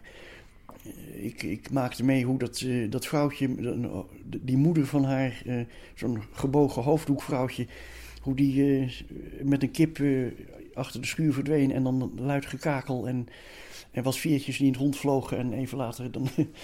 Een uurtje later was de soep voor mij klaar met eh, vetoogjes en zo. De, de chorba, de kippen, kippensoep. Ja, dat, dat stelde ze me in het vooruitzicht. In het weekend zouden we een wandeling gaan maken. Maar dat bleek toen een groepswandeling te zijn met een heel stel jongelui. Dus dat was ook weer niet erg romantisch. En na een dag of wat eh, besloot ze maar helemaal naar Sibiu te gaan. Want eh, dat, dat heen en weer reizen was zo eh, belastend. Maar een heel streng iemand zou zeggen dat ze je dan niet zo leuk meer vond. Nou ja, zij zelf hield vol van wel. Maar als er niet heel... ga- En- en af en toe- enige affectie is... af, en toe, ja, ja, af en toe kreeg ik daar wel tekenen van ook. Een teken van affectie. Ja. Maar Wat is een teken van affectie? Nou, dat ze eh, s ochtends heel vroeg, eh, eh, dat is zo'n vijf uur s ochtends, even mijn kamer binnenkomt en me eventjes een knuffel geeft voor ze weggaat. Dat is één keer gebeurd. Terwijl ik, Ja, terwijl? ja, terwijl ik, nou ja, de, de rest van de dag aan ver- verder dan alleen moest zien door te brengen weer. Nou, het, eh, eh, het eindigde ermee dat, we, dat er nog iets was waar ik hoop op had. We, we zouden dan toch nog met z'n tweeën een, een wandeling maken. Eh, maar dan moest ik ergens bij een rivier in een, in een tentje wat ik had op haar wachten. Maar, dus toen heb ik ook eindeloos zitten wachten. En het was heel slecht weer, het was, het was regen. En ik eh ja, steed mijn hoop en er, kwam niemand. En, toen, en wat bleek toen? Dat eh Lucia had gedacht van... Nou, hij begrijpt wel dat het niet doorgaat met die regen. Dus hij was niet gekomen. Degene die uiteindelijk komen zijn zijn ouders. Want de vakantie is voorbij. En die avond zien ze Lucia nog wel in de stad. Maar dan reizen ze weer door naar Nederland. En het gekke is, dan pakken ze hun briefwisseling weer op. En dan is hij weer net zo romantisch als daarvoor. En dan, in de loop van het jaar, krijgt hij een paar brieven met de volgende strekking. Eh, nou, ze, ze kreeg kennis aan een, aan een knul daar die, die wel wat in haar zag. Dus eh, tot dan toe was het gewoon Romeo en Julia geweest en de rest van de wereld bestond niet. Had ik het idee, of dat waar is, weet ik niet. Maar eh, op een gegeven moment kwam toch de aap uit de mouw dat ze getrouwd was. En dat was een ceremonietje van niks waar ze bijna meteen spijt van had. Maar toen zat ze aan hem vast. Al snel stuurt ze brieven hoe ongelukkig haar huwelijk is. En ze dringt er bij Bas op aan dat hij bij haar langskomt. Nou, dat was natuurlijk eh, balsem op mijn eh, eh, jonge gekwetste ziel. Want in Nederland liep, liep ik het ene blauwtje naar het ander. En dus schrijft hij haar dat hij naar haar toe komt. En hoewel hij geen geld heeft, verzint hij toch een plan om de reis te bekostigen. Ik heb mijn hobo verkocht. Na een lange reis vol vertragingen komt Bas aan bij de woning in de stad waar ze nu woont. En eh, nou, de- er werd na mijn ge- geklop en gebel werd er uiteindelijk open gedaan. Midden in de nacht. en ik werd binnen, binnengehaald en verwelkomd met, eh, met thee en, en koffie en wat ik maar wilde de- eten en drinken en zo. Wie deed er open? Ja, zij, het, allebei, zij en haar man. En die man wist ook dat je kwam. Ik denk dat hij het niet wist, want zij had mij van het station willen afhalen. Dus dat liep helemaal mis. Lucia heeft, hoe, wat daarvan waar is, weet ik niet, maar die heeft gezegd of geschreven na de hand dat ze, dat ze echt niks door hadden en dat ze dachten dat het gewoon een soort beleefdheidsbezoekje was. En toen eh, een paar dagen en toen en, en maar- Ja. en had je nog wel tijd met haar alleen? Nauwelijks. En er gebeurde ook weer niks. Nee, nee. Geen kus nog eraf. Nou, dat nog wel, maar meer en meer niet. En toen, na een paar dagen? Of, Ja, een dag of, eh, dag of acht, geloof ik, eh, ruim een week, heb ik het eruit gehouden. En toen weer met de trein terug. Ja, van dit wordt niks. Wanneer is het afgelopen, eigenlijk het contact? Nou, het is een beetje als een nachtkruis uitgegaan uiteindelijk, maar... eh, na, Na een paar jaar? Of zo? nee, na een paar decennia. Je hebt nog decennia lang met haar geschreven? Ja. Ook als, ook als we heel lang niks van elkaar hoorden, als we een jaar niks van elkaar hoorden, we, we pakten het zo weer op. In de loop der jaren heeft Bas weinig succes op het liefdespad. Lucia blijft getrouwd, krijgt twee kinderen en wordt oma. Bas herinnert zich nog de laatste brief die hij stuurde in 2009. 36 jaar na hun eerste ontmoeting in 1973. Ik heb er nog, eh, nog vragen gesteld over eh 74, van hoe dat, hoe dat dan, hoe het mogelijk was dat zij eh, zo weinig aandacht aan mij besteden. Daar heb ik wat dingen over gevraagd en sindsdien nooit meer wat gehoord, dus ik, eh, ik denk dat ze daar niet zo blij mee was.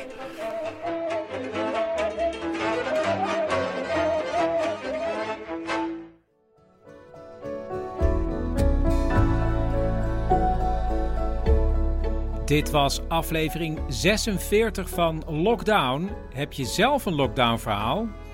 Bel dan drie woorden door naar 084 8371 282. En eh, reacties kunnen naar manmetdemicrofoon@gmail.com. En ik zou zeggen, voor zometeen, slaap lekker. Of anders, goeiemorgen. Maak er een mooie dag van.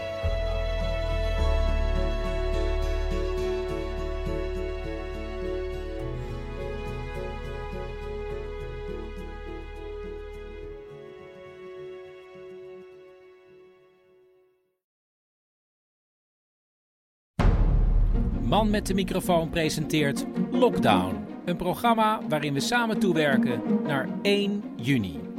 Dit is aflevering 47. Paulien, ehm, het moment dat ik dit ga uploaden, ben jij niet hier. Eh, Rara, hoe kan dat? Rara, hoe kan dat? Het is, ja, eigenlijk wilde ik gewoon een soort inleiding geven voor het feit dat jij naar België bent. Ja, wat dus voelt als een wereldreis nu. Ik ga daarheen om op de Belgische tv te praten over mijn nieuwe boek. Ik moest daarvoor een speciaal attest krijgen, dus een soort toestemmingsformulier van de VRT. Dat zal ik er even bij pakken.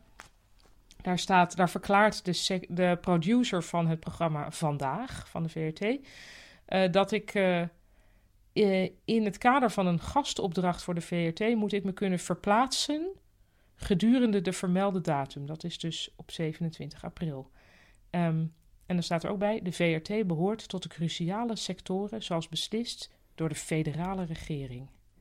Jij, mensen Zo zien dat gaaf. niet, maar jij geniet hiervan. Ja, maar je hoort Ja. het ook al. De federale regering. Toch? Ja, Ja. ik weet niet. En het was bijna onmogelijk om een trein te vinden. Ja, je moest nog overboeken. Ik moest overboeken, want de ene trein gaat toch niet. Nu heb ik toch nog een, een Thalys kunnen boeken. Ja, het is gewoon... Het is, alles is zoveel sorry. verder weg. En daar Ja. ben ik helemaal... Nee, sorry, maar het is een kolfje naar je hand, want je houdt van lekker eten. En je Nou, bent al de hele ja. tijd op je laptop aan het kijken naar lekker eten. Maar dat is wel een probleem natuurlijk, want de restaurants zijn dicht. Dus ik moet nu een restaurant zoeken waar ik dan wel kan halen of laten bezorgen in mijn hotel. Ja, je zegt het is een probleem, maar Nee, het het is is- voor jou een Het uitdaging. is een uitdaging. ik ben nu aan het kijken van hebben ze daar goede... Ze hebben dus een heel goed Japans restaurant daar, maar dat is helaas dicht. Ik zoek nu naar alternatieven. Nou goed, we- waarschijnlijk horen we ook wel hoe het gegaan is als het heel raar gegaan is weer in, eh, in België. Maar dat horen we dan Weer ook. Nou ja, weer. Moet ik opnames, geluidsopnames maken? Nou ja, neem iets mee als het de moeite waard is en het komt door de selectie, dan gaan we het laten horen. Ben je ook een beetje jaloers? ja, wel. Wel ja, wel een beetje. Maar goed, we hebben een aflevering en dan horen we later wel hoe het gegaan is. En de aflevering gaat nu beginnen. Wat een aanfluiting was dat, zeg Chris. Ja, Bert, je knalt er meteen in. Maar wat was een aanfluiting dan? Koninginnedagthuis.nl Ja. Ik heb de hele nacht heb ik door zitten werken aan een ontzettend leuk idee. Is die site offline? Ja, maar het is nu Koningsdagthuis.nl, hè? Geen Koninginnedag. Bert? Laat maar. Ik heb met eh, Cindy gebeld En eh, waarom, dat komt zo meteen. Maar ik vraag ook altijd even eh, ja, hoe het met de mensen gaat. Ik ben alleen en ik woon ook alleen en ik ben ook best wel streng. Dus ik ben ook thuis alleen. Streng voor jezelf? Nou nee, gewoon, ik wil gewoon echt wel de, de richtlijnen volgen, zeg maar. En uh, dat vind ik belangrijk. Ja. En ik merk om me heen dat sommige mensen dat wat uh, ruimer nemen. En dat vind ik lastig, dat wil ik niet. En uh, het gaat heel goed. En vandaag had ik net even vanochtend een mindere ochtend. Omdat ik, ik merk wel dat ik heel erg de, de, de aanrakingen mis. En uh, niet zozeer seksueel, maar meer gewoon even een porretje of even gewoon een, een, hand op je arm. Of bij iemand anders een hand op een arm kunnen leggen even. En uh, daar had ik vanochtend even last van. Ja, gek hè? Dan blijkt opeens hoe belangrijk dat is. Precies, ja, inderdaad. En hoe, hoe belangrijk dat is in de communicatie, dat het iets verzacht of, uh, of dat je iets niet hoeft te zeggen. Nu moet je het eerder benoemen, denk ik ook. Dus dat, dat vind ik wel. Ik had niet gedacht dat dat zo'n groot onderdeel was, maar dat is het dus wel. Ja, Cindy. Cindy is comedian, lid van de Comedy Train en schrijft onder andere ook voor Dit Was Het Nieuws en Sesamstraat. Maar ze wilde ook, ja, Cindy, ik wilde heel graag uh, nog iets bij mijn schrijfwerk doen. Iets wat meer vast inkomen geeft. En um, ik ga weer lesgeven. Ze gaat weer lesgeven. Ze was namelijk ooit opgeleid tot onderwijzeres. Heeft dat werk bijna 20 jaar niet meer gedaan. Maar nu gaat ze na de meivakantie samen met een collega een uh, zwanger iemand vervangen. En wat ik wel heel leuk vond, was dat ik afgelopen dinsdag uh, hadden we de eerste Zoom-meeting met de kleuters zelf dan, zodat ze ons konden zien. En dat vond ik gewoon aandoenlijk, maar ook heel gek tegelijkertijd. Dus dat was wel... Uh... Maar hoe ging dat? Want ik heb één keer met Wiek dat gedaan met zijn klas. Nou, dat was echt gewoon niet te doen met de kinderen. nee. Nou, deze juf had het heel goed gedaan. Want die, uh, ze hadden op deze school sowieso uh, voor alle groepen op elke donderdag en dinsdagmiddag een, een Zoom-moment. En uh, ja, gaandeweg waren ze ook achter dingen gekomen dat de mute-knop bij kleuters bijvoorbeeld heel handig is. Dat de host van, de, uh, van de meeting zeg maar, het geluid van de kinderen aan en uit kan zetten. Heel en goed. ik kan je zeggen, dat is met kleuters best heel handig. Ja. Want ging op een gegeven moment ging ze het moederdagversje oefenen, nadat wij waren voorgesteld en zo. En toen zei ze, nou, doen we het nu allemaal tegelijk. En toen zetten ze alles tegelijk aan. Nou, Ik heb echt kapot gelachen.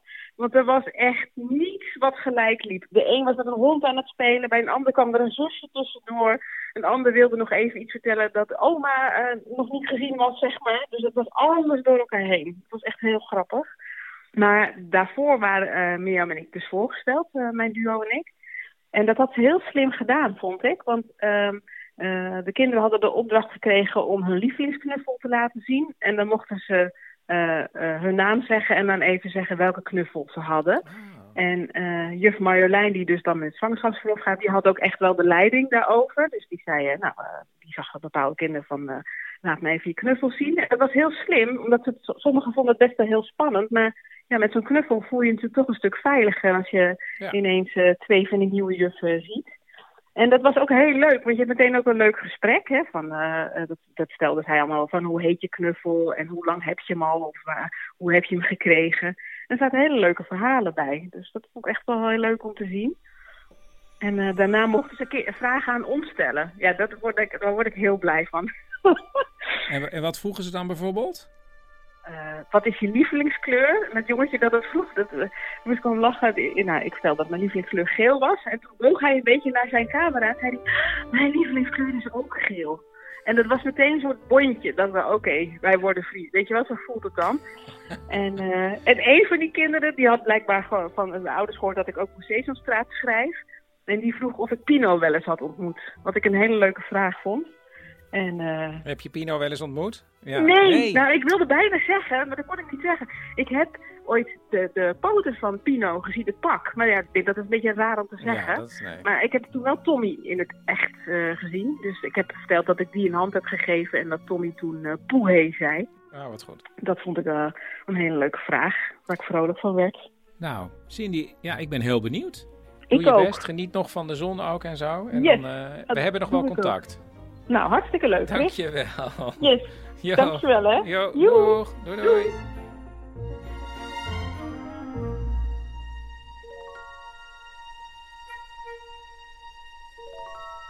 Hallo met Rick. Ja, hi, eh, je spreekt met de man met de microfoon. Eh, jij had samen met iemand anders ingesproken. Tim, Tim. Ja, wacht heel even. Ik roep hem heel even bij, oké? Ja. Tim! Ja. Tim, man met de microfoon! Tim! Zo. Tim! Ja, oh. Wacht, eh, misschien eh, laat ik anders eer- eerst even de voicemail horen die jullie hebben ingesproken. Oké. Ja, eh, hallo man met microfoon. Eh, wij zijn... Wij zijn Tim en Rick. Ja, Rick. En eh, wij hebben als theatermakers in de vrije sector drie woorden. Oerol! Oerol, Ja, eh, en locatietheater, dat is het tweede woord. En thuisblijven. Ja, en thuisblijven, dan, dan is één woord geschreven. Ja, oké. En, en bedankt en eh, we hopen wat van je te horen. Ja, nou, dat spraken jullie dus eh, in. Rick? Tim, kom nou, telefoon. Doe nou rustig, man. Ik ben toch aan het scheiden? Rick? Rick, kun jij anders Tim, misschien even... nu, vegen. Het, gaat het gaat over distant. Distant? Rick? Ja, eh distant. Ja, dat is een voorstelling die we voor Oerol maken over de anderhalve meter maatschappij. Oerol, maar Oerol gaat toch niet door? jezus, hoe moet je poepen, man? Kom op. Ik ben al klaar. Rick? Ja, oké. En daar ben ik. Jeez. Man met de microfoon over distant. Oh, oh, kut. Oké, oké. Geef me even. Ehm, hey Chris, leuk dat je terugbelt. Ja, jullie gaan een voorstelling maken voor Oerol? Ja, wat wij met Distant gaan doen is locatietheater eh à l'intérieur. Eh, en dat kan je van 12 tot 21 juni iedere avond live volgen op ons Facebook-account. Ja. En dan gaan wij ons eh, appartement helemaal omtoveren tot Oerol-locatie. Met heel veel zand en helmgras. En we steken iedere avond een houten kruis in brand in de badkamer. Zo, ja. Ja, Hey, en, ja eh, en wij zitten dus binnen. Maar we vragen het publiek wel om buiten te gaan bekijken, die live feed. En zo- zodat je net zo koud kunt worden zoals op het echte Oerol, zeg maar. Ja, hey, en... En, eh, en, en dan het liefst in een regenpak, want we hopen wel echt op regen. Echt felle, felle heftige regen. Ja, nou, dat klinkt allemaal wel heel erg Oerol. Maar eh, waar gaat jullie voorstelling precies over? Eh, waar gaat het over? Ja, inhoudelijk. Oh, inhoudelijk. Eh, wa- wacht even. Rick? Ja, nu zit ik even te kakken, Tim. Oh, ehm, ja, eh, eh, Rick zit even in een vergadering. Ik, kan hij je anders zo even terugbellen?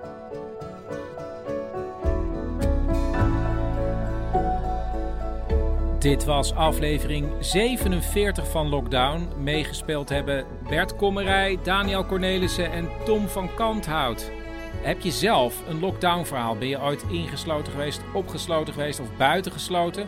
Stuur dan drie woorden door naar het volgende nummer 084 8371 282 en misschien bel ik je terug. En eh, ja, mij rest niets anders dan te zeggen voor zometeen. Slaap lekker. Of anders, goedemorgen. Maak er een mooie dag van.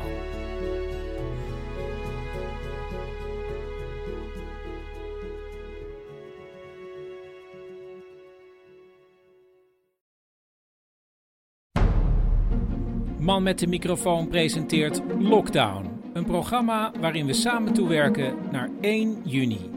Dit is aflevering 48.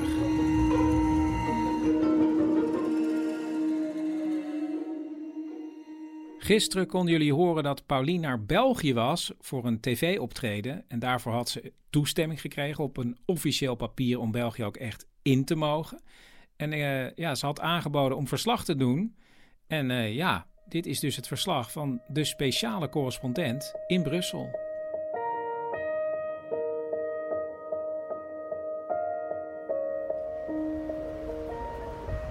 Ik loop hier nu over een straat in Brussel. Nou, het is redelijk druk, een beetje te vergelijken met Nederland. Ik zie iets meer mensen met mondkapjes. Er is hier dus geen intelligente lockdown, maar een wat striktere lockdown. Tenminste, zo wordt het dan genoemd. Betekent wel dat ik nu, terwijl ik eigenlijk alleen maar even een ommetje maak, mijn attest bij me heb. Waar dus staat van ik mag hier zijn. Ehm, ik mag mij verplaatsen. Wegens mijn belangrijke functie in België. Namelijk dat ik op tv moet komen. en Ik ben nu op zoek naar goede koffie, zoals altijd. Ik ben benieuwd of ik dat ga vinden.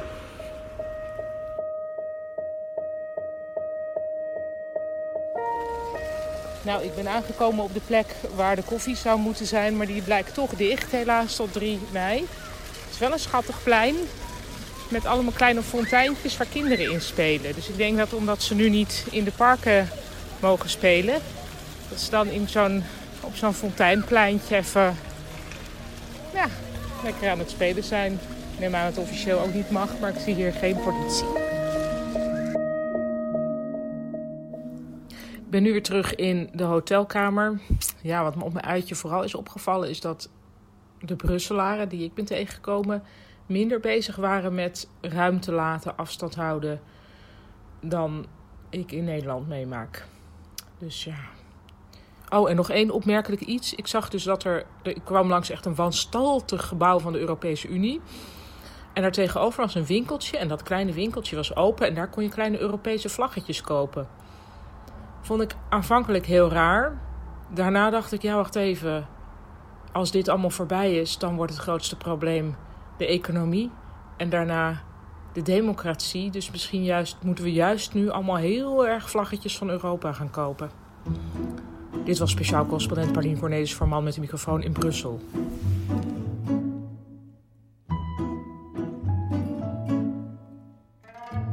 Ik kreeg een mail van Sjaan. En Sjaan, dat is de tante van Paulien en ook een beetje de extra oma van Wiek. En ze schreef dat ze had nagedacht of ze ooit een gevoel van opgesloten heeft gehad. En dat was zo, toen ze kind was in de Tweede Wereldoorlog. En dat verhaal heb ik opgenomen. Het was dus oorlog. En op een avond kwam ik de trap af, want mijn kamertje was boven, en zag daar beneden een klein meisje in een heel mooi zacht pyjamaatje, met prachtige zwarte ogen. En die schrok heel erg van mij. En ik schrok van haar, want ik had haar daar helemaal niet verwacht. Ik kende haar ook helemaal niet. Dus ik zei, wie ben jij? Ik ben Anita, zei ze. Nou, toen zijn we een beetje gaan praten op de gang, maar het was een hele rare situatie.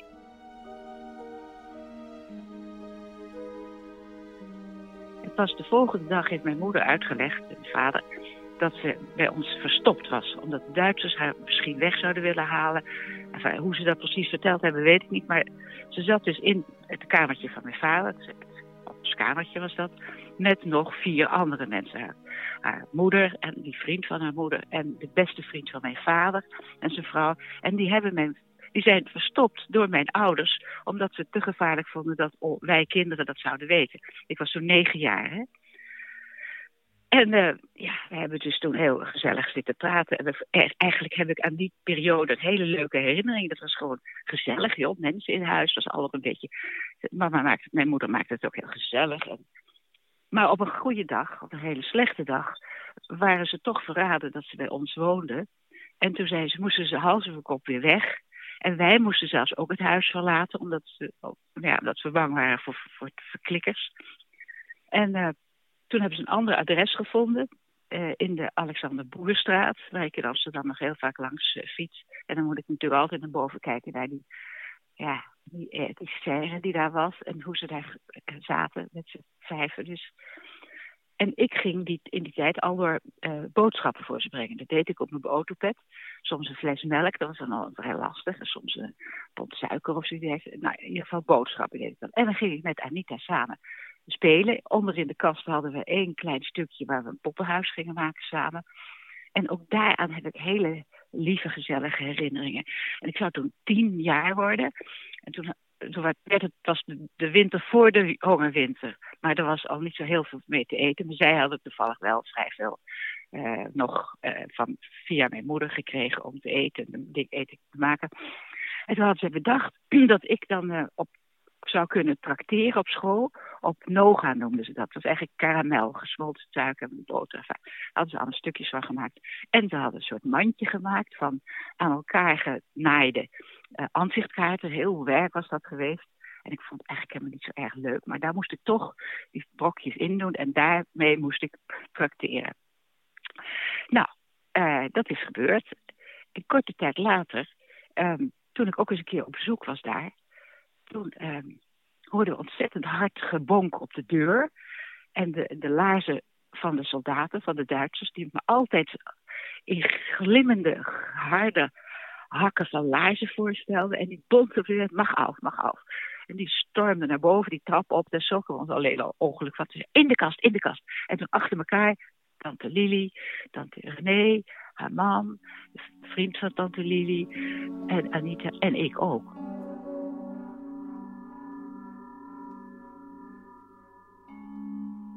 Ik had dus een dubbele wand. En dat zag je niet. Maar het was heel smal. Dus je moet gewoon heel, ja, helemaal vlak tegen de achterwand gedrukt staan. En moesten, ja, hielden onze adem in. En moesten natuurlijk vooral niet praten. Stil, stil, stil, zachtjes. En toen hoorde ik hele stappen naar boven. Keiharde stemmen en laarzen. En op die, op die wand kloppen notabene. Goddelijk merken ze dat dit een schuilplaats is. En godzijdank gingen ze dus weer weg.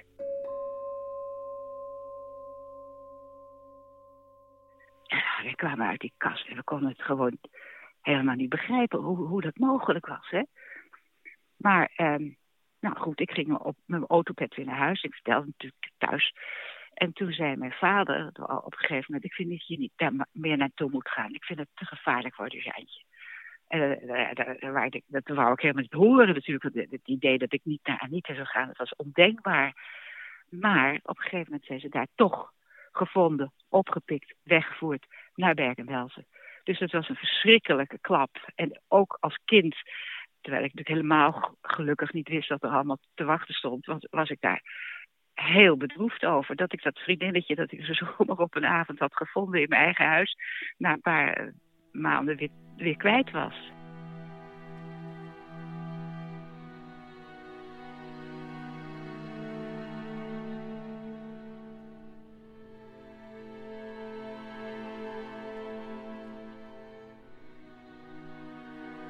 Wij hebben dus nog wel eens een keer een brief gestuurd naar een plek waar ze misschien te vinden waren. Eh, ja, we wisten eigenlijk niks meer van. Na de oorlog bleek toch, na heel veel omzwerven, dat ze, dat ze uh, teruggekomen waren. Alleen met haar moeder. De vriend van haar moeder, die is, uh, die is omgebracht. En ik weet ook nog dat ik daar toen zag, Anita, en dat ze was dus heel erg mager. En ja, ze had nog veel grotere ogen dan vroeger. En ik barstte in snikken uit. Ik, ik was, ik, ja, ik wist gewoon niet hoe ik het had. Ik was natuurlijk heel blij dat ik haar zag. Maar ik, ik ja, het was, ja, was gewoon verschrikkelijk.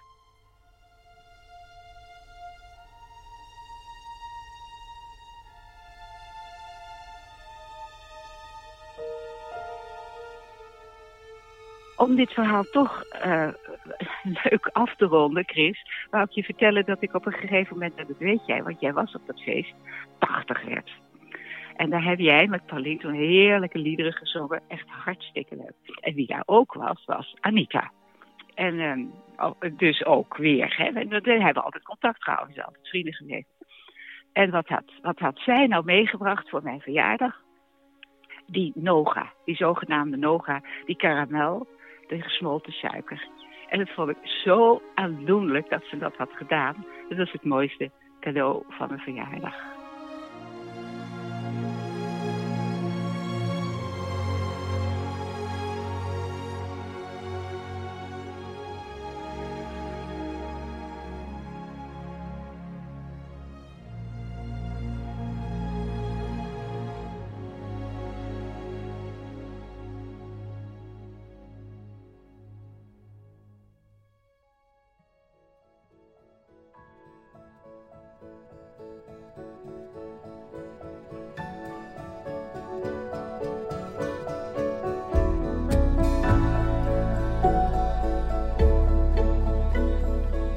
Dit was aflevering 48 van Lockdown. Reacties kunnen naar manmetdemicrofoon@gmail.com.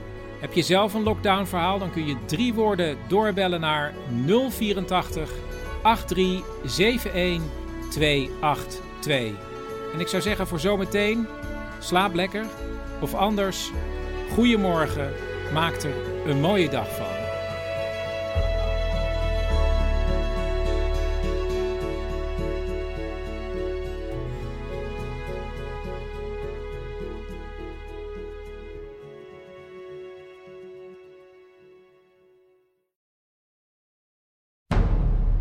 Man met de microfoon presenteert Lockdown, een programma waarin we samen toewerken naar 1 juni. Dit is aflevering 49.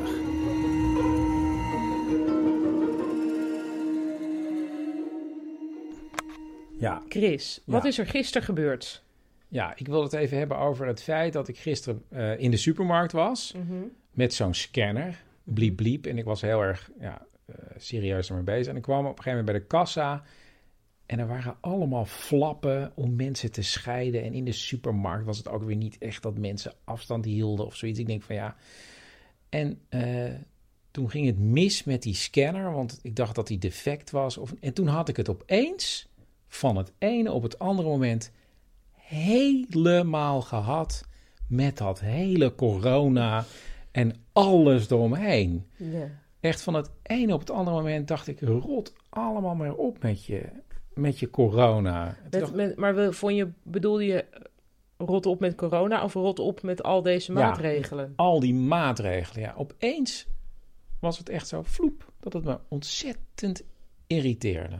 Ja, toen kwam je thuis en toen zei je ook van ja, als ik dit al heb, als op zich welwillende, Ja, burger. vo- volgzame burger, Burger. dan moeten anderen dit nog veel meer hebben. En toen raakte je in een, in een wat malaise-achtige stemming van ja, dit is onhoudbaar. Ja, ik dacht opeens van ja, ja, dit is. Ik denk dat er gewoon, ja, dat het, ja, dat het te moeilijk misschien is om dit heel lang vol te houden. En toen zei jij nog, ja, het woord quarantaine. Ja, dat las ik in de krant. Er was een brief. Het woord quarantaine komt uit het Italiaans oorspronkelijk en dan betekent het 40 dagen. Eh, en daar werd gezegd, dus als het langer duurt dan 40 dagen, dan gaan mensen muiten. Ja. En wat is je boodschap, Chris? Ja, dat weet ik eigenlijk helemaal niet. Nou ja, dat het, ja, we moeten er doorheen. En af en toe is het gewoon echt helemaal niet leuk. En dan heb ik het natuurlijk maar alleen over die flappen en al die rare Ja, dingen. ja. Snap je? Dan gaat helemaal nergens over. En toch is dat al irritant. Toch maar volhouden, hè? Ja, ja, ja. En vandaag hebben we alles van ons af kunnen lopen, want we hebben een hele lange wandeling gemaakt. Ja, dat was fantastisch. Nou, volgens mij kunnen we gewoon beginnen met de uitzending.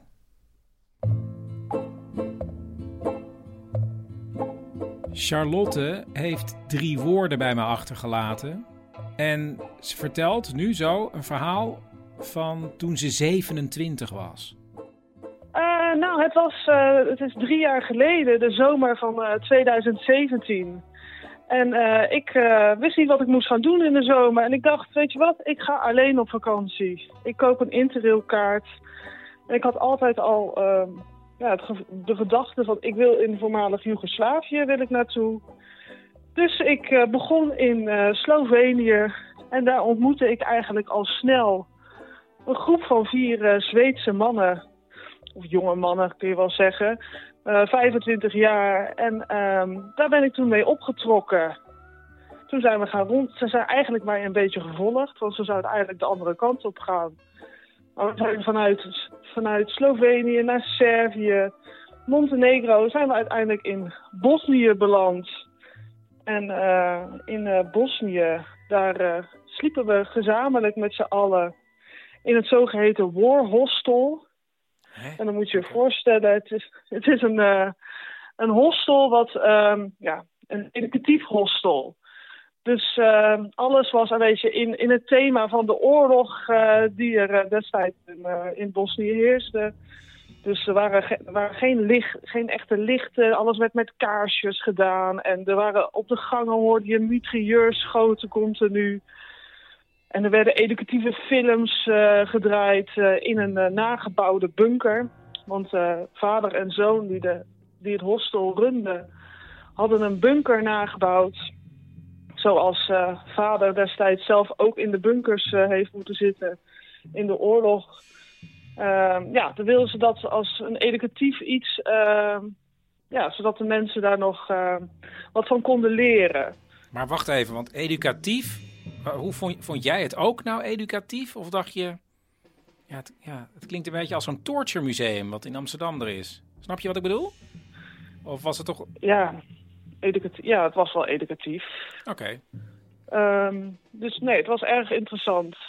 Maar een van de dingen die hun deden, was behalve ze deden tours door, door Sarajevo heen. Maar je kon ook de zogeheten bunker experience doen.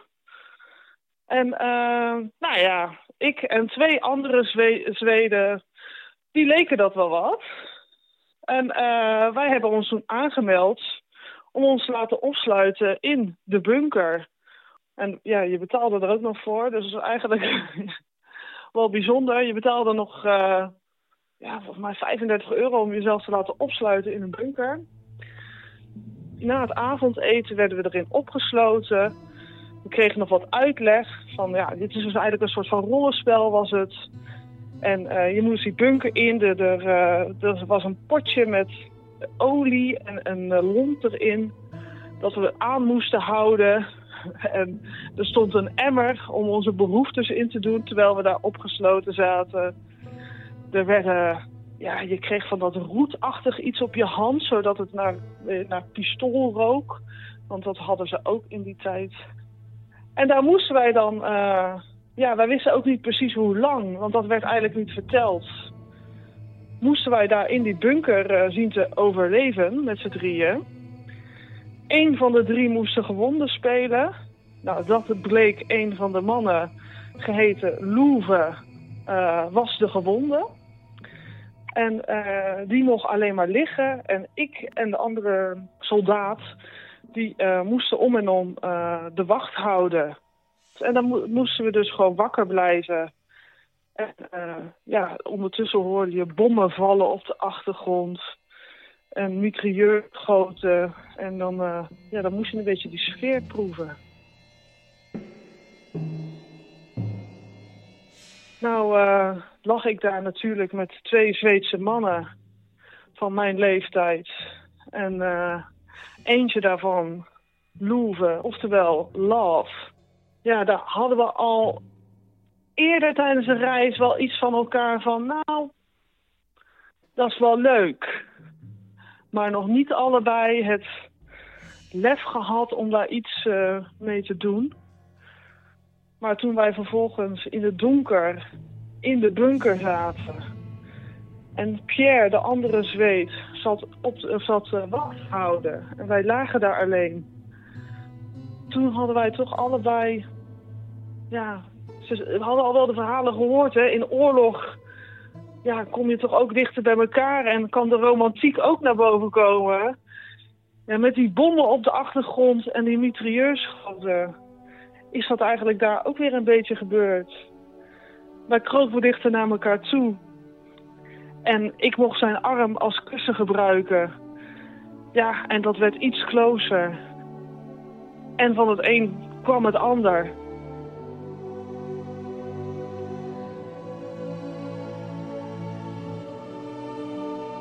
ondertussen zat Pierre, de andere Zweed, die moest dus wacht houden. En we hadden eigenlijk afgesproken dan van, nou, dan doe je 20 minuten, 20 minuten. Maar we hadden natuurlijk geen tijd. Maar jullie hadden toch wel een beetje een idee? Nou ja, Pierre viel dus uh, bijna in slaap. En dan riep hij van, is de 20 minuten al voorbij?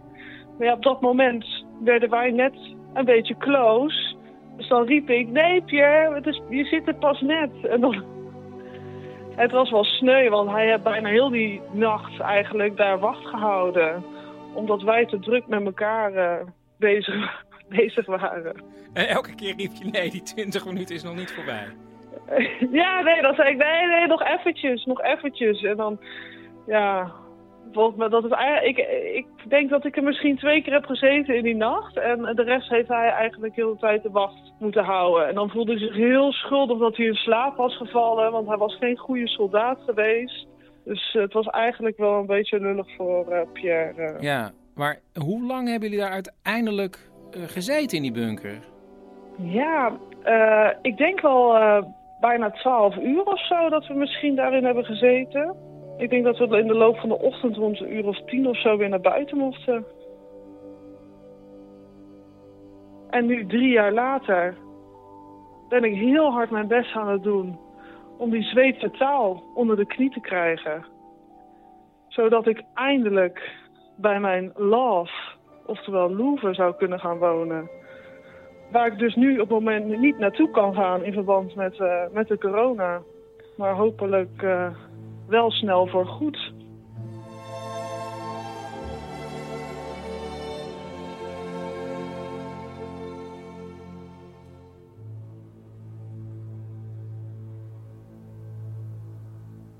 Met hoogsensitiviteitspraktijk De Boterbloem. Goedemiddag. Ja, goedemiddag. U spreekt met man met die microfoon. U had gemaild volgens mij.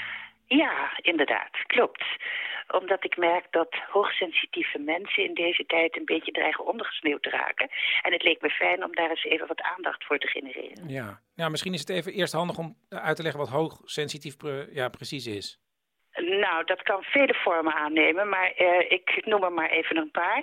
Niet tegen harde geluiden kunnen. Niet met te veel mensen tegelijk kunnen praten. ehm andermans emoties overnemen.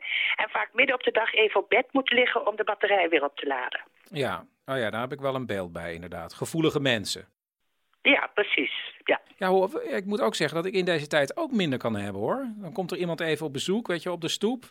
En dan heb ik daarna alweer het gevoel ja, dat ik een hele receptie achter de rug heb of zoiets. Ja, alsof ik minder aan kan, zoiets. Ja, nou, daar, eh, daar ga je al. Hoe bedoelt u? Nou, eigenlijk is, is de hele wereld nu hoogsensitief geworden. In plaats van alleen de mensen die het al waren. Maar dan is het toch eigenlijk juist meer aandacht ook voor hoogsensitiviteit? Nou, eh, was dat maar zo? Ja, want wat is de bijwerking? Dat de mensen die oorspronkelijk hoogsensitief waren... ineens het gevoel krijgen dat ze geen probleem meer hebben. Omdat ze het nieuwe normaal zijn. Nou ja, hoe je het ook wil noemen. Maar inderdaad, ja, vroeger zat de praktijk hier vol met mensen... die de hele tijd het gevoel hadden dat ze niet konden leveren... wat de wereld van ze verlangde. Maar de wereld is nu zelf veranderd. Ja, en in het begin had ik nog wel Skype-consulten met mijn cliënten... maar de een na de ander, die laat het afweten. Ze kunnen gewoon niet meer gestrest worden van een, van een familiefeest, want er zijn geen familiefeesten meer. En ze hoeven geen begeleiding meer met het aangeven van hun eigen grenzen, want het hele leven is begrensd tegenwoordig. Ja, dus als ik het goed begrijp, ja, is het niet zozeer een probleem voor de mensen zelf, maar meer voor uw praktijk. Inderdaad, ja. Ja, ik ga er bijna aan onderdoor. Ik, ik, ik moet mij toch ook nuttig kunnen voelen.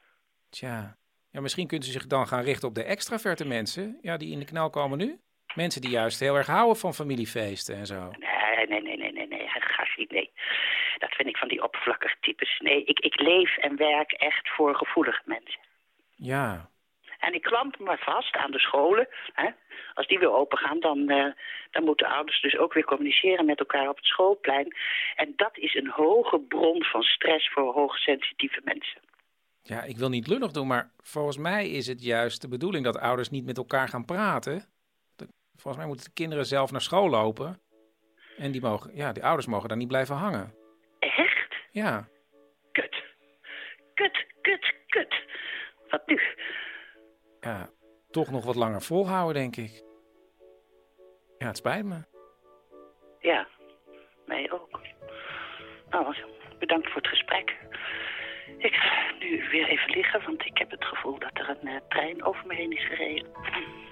Oh, sorry. Dag. Dag.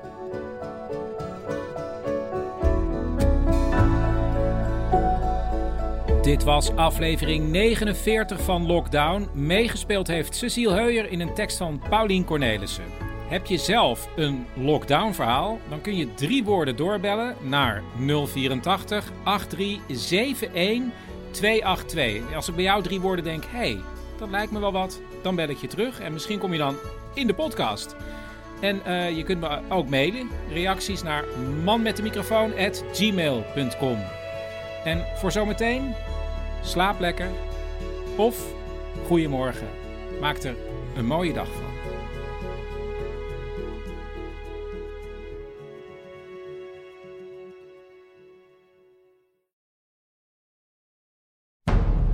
Man met de microfoon presenteert Lockdown. Een programma waarin we samen toewerken naar 1 juni.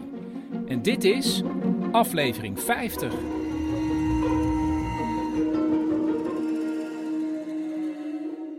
Met Gerda Bijema. Hallo met Chris. Hey, hallo Chris. Hallo, ik neem dit ook meteen op, mam. Ja, is prima.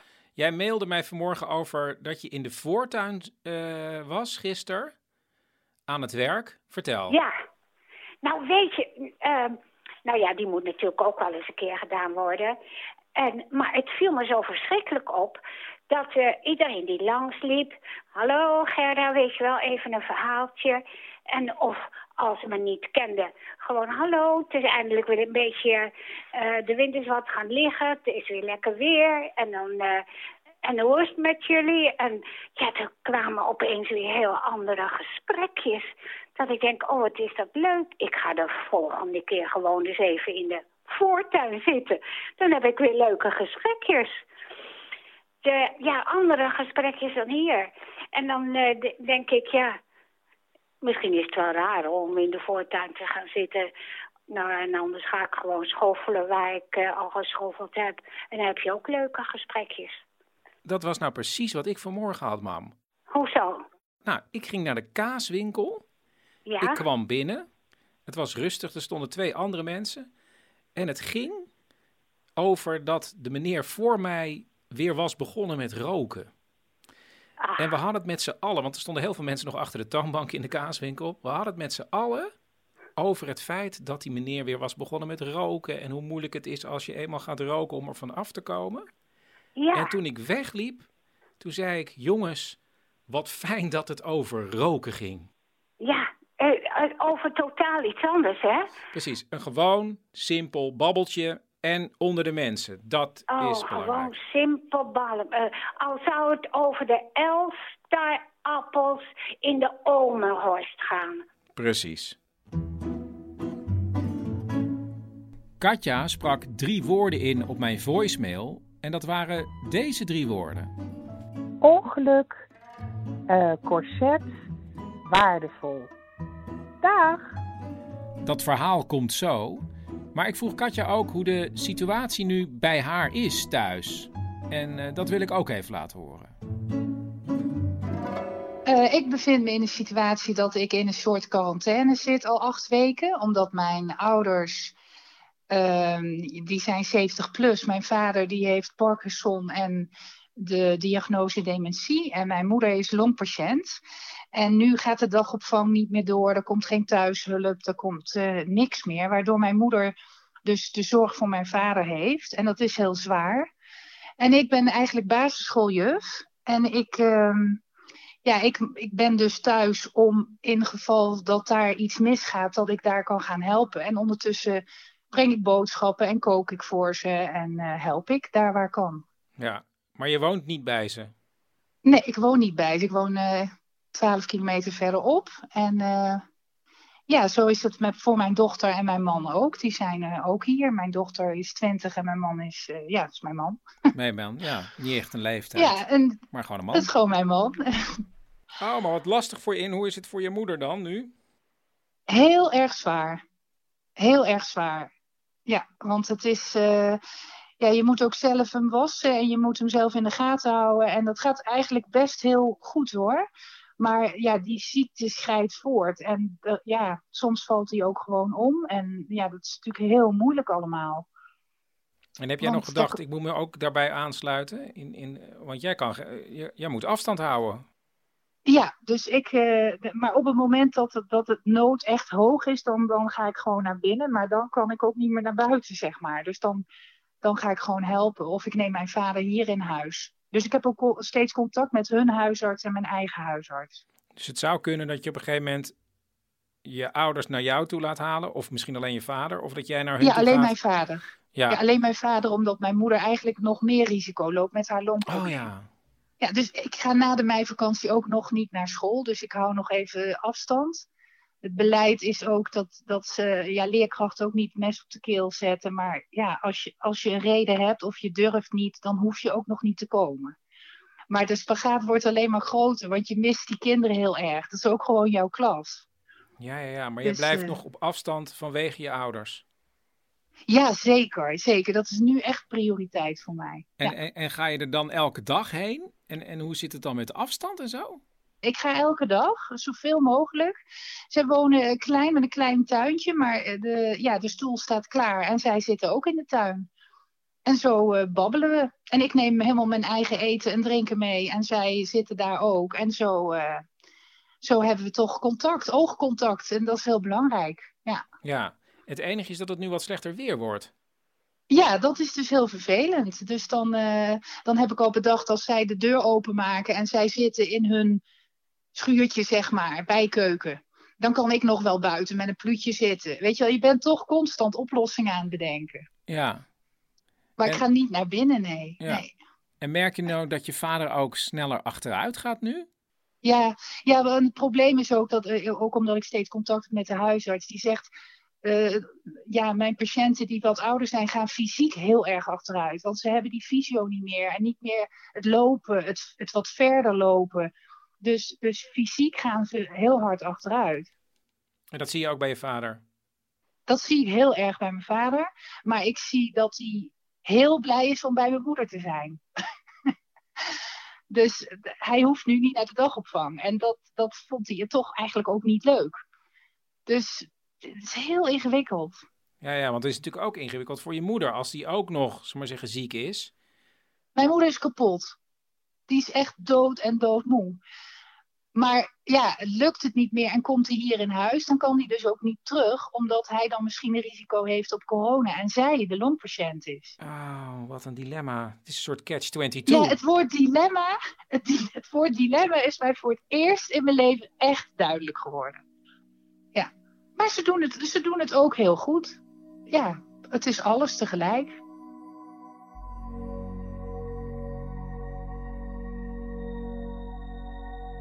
Deze hele situatie rondom corona deed Katja denken aan iets dat ze eerder heeft meegemaakt. En dat heeft te maken met die woorden ongeluk, corset en waardevol. En dat is dit verhaal. Eh, ik ben basisschooljuf en op vrijdag 6 november 2015 reed ik naar school. En eh, op een 50 kilometer weg eh, kwam, da- daar komt een, een 80 kilometer weg op uit. En dan krijg je dat, dat die langzamer moet rijden. Maar die verloor de macht over zijn stuur. En die reed dus met 80 reed die frontaal op mij in. En ik reed 50 en ik klapte over mijn gordel tegen de airbag. En ik brak daarbij mijn rug. Maar dat wist ik toen nog niet. Ja, nou, dat, dat, dan staat de wereld dus echt stil.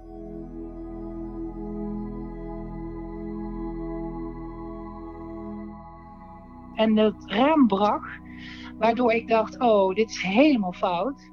Dus toen heb ik de deur opengemaakt en toen ben ik heel hard gaan schreeuwen. Ik weet zelf niet zo goed waar dat vandaan kwam, maar dat was ook heel bijzonder. Ik heb heel hard geschreeuwd dat ik niet dood wilde. En die jongen die me aanreed, bleek een jongen van 27 te zijn. We hebben elkaar daarna leren kennen. Die dacht, oh mijn god, daar zit een vrouw in de auto en daar is iets gebeurd met haar kind of zo. En die had ook zijn rug gebroken, maar dat wist hij ook niet. En die is op zijn adrenaline uit de auto gesprongen en naar mij toe en rondjes om mijn auto gaan rennen. Van sorry, sorry, sorry, dat heb ik nog gehoord. En ik dacht alleen maar, ik moet heel stil blijven liggen, want dit is heel erg verkeerd. En ik ben ook yogadocent en ik dacht, ik moet voelen in mijn tenen. Oh ja, die doen het nog. Oh, mijn knieën doen het nog. Oh, zo ben ik mijn hele lichaam afgegaan tot ik voelde, oh, het zit in mijn rug. En ik dacht, waar is iedereen? Want de stilte na zo'n klap is oorverdovend, want er is niemand. En toen op een gegeven moment kwam er een meneer naast me. En die heb ik ook helemaal vastgehouden, want ik was zo blij dat ik iemand zag. En nu denk ik, jeetje, dan heb je corona en mag je helemaal niemand vasthouden. Dus dat, dat, dat is de hele tijd parallel. Dan hoor je na tien minuten de ambulance en dan ben je zo blij dat die eraan komt. Nou, ik werd naar, ik woon in Nijmegen, ik werd naar het Canisius vervoerd en die jongen naar het Radboud. Dat we niet naast elkaar op, eh, op een kamer lagen of bij het traumacentrum. Ja, en toen bleek dus dat ik mijn rug gebroken had en dat ik eh, een kamer alleen kreeg. En ik liep maar te blaten, oh ik leef nog. En eh, nou, ik was zo helemaal gelukkig dat ik nog leefde. En die verpleegster zei, ja wacht even, je krijgt wel een kamer alleen. En ik zei, nee, dat kan ook wel met meerdere mensen. Nee, kamer alleen. En dat was ook heel fijn. En toen lagen er dus in twee ziekenhuizen twee mensen met een gebroken rug. Ja, die jongen werd trouwens meteen geopereerd. Eh, ik niet, want ze zeiden tegen mij, kun je 72 uur stil op je rug blijven liggen? En ik dacht, ja, dat kan ik wel. En dat was verschrikkelijk, maar ik, ik kon het wel. Maar, maar waarom moest je 72 uur stil liggen? Ehm, ik moest een corset. En de, het was vrijdag en de- dat, dat, de, die waren naar huis. Dus maandagochtend was ik de eerste. Dus er komt niet iemand op zaterdag een corset aanmeten. Achteraf hebben die 72 uur mij psychisch ook heel erg geholpen. Dus niet meteen een corset aan en weer omhoog, maar, maar eens even tot jezelf komen en denken.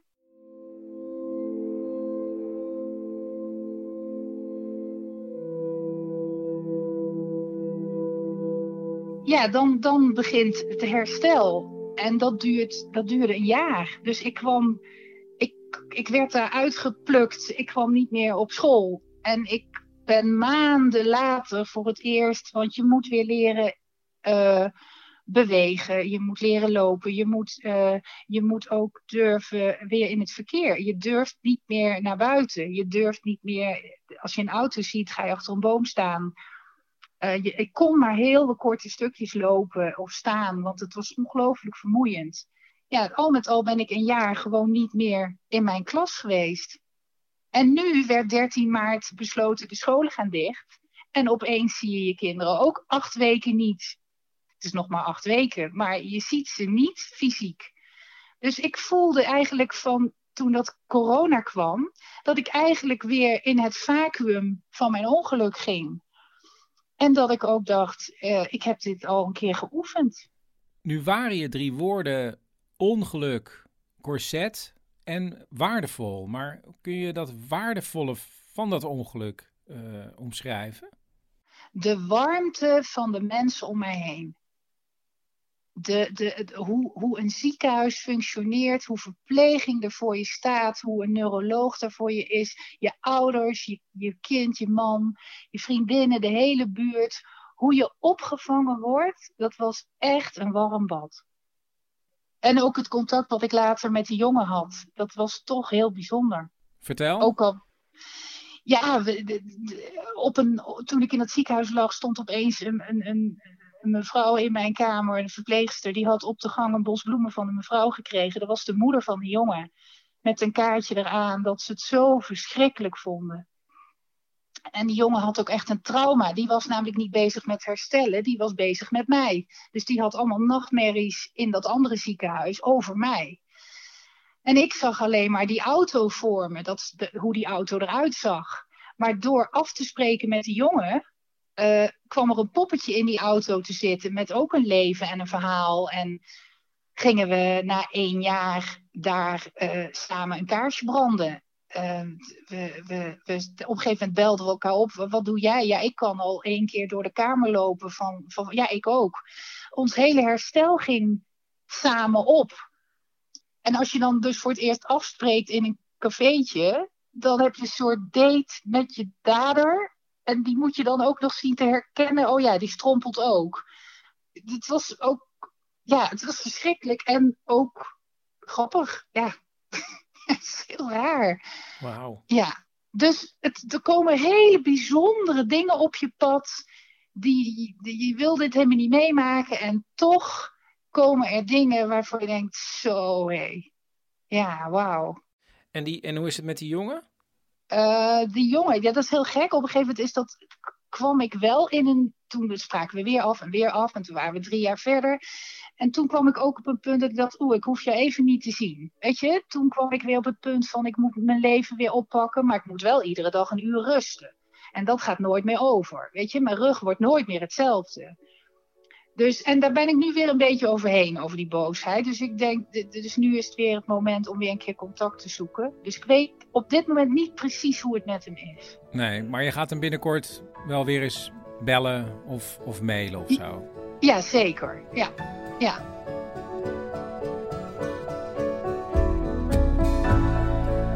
Dit was aflevering 50 van Lockdown. En om, ja, omdat het de 50ste aflevering is, dacht ik, wil ik jullie eigenlijk even een keer bedanken voor alle mailtjes en berichtjes die ik krijg. Uh, ja, dat is hartstikke leuk. En uh, ja, blijf nog wel even doorgaan. Mocht je zelf een verhaal hebben, het nummer van de voicemail staat in de show notes. Voor zometeen Slaap lekker of goeiemorgen. Maak er een mooie dag van.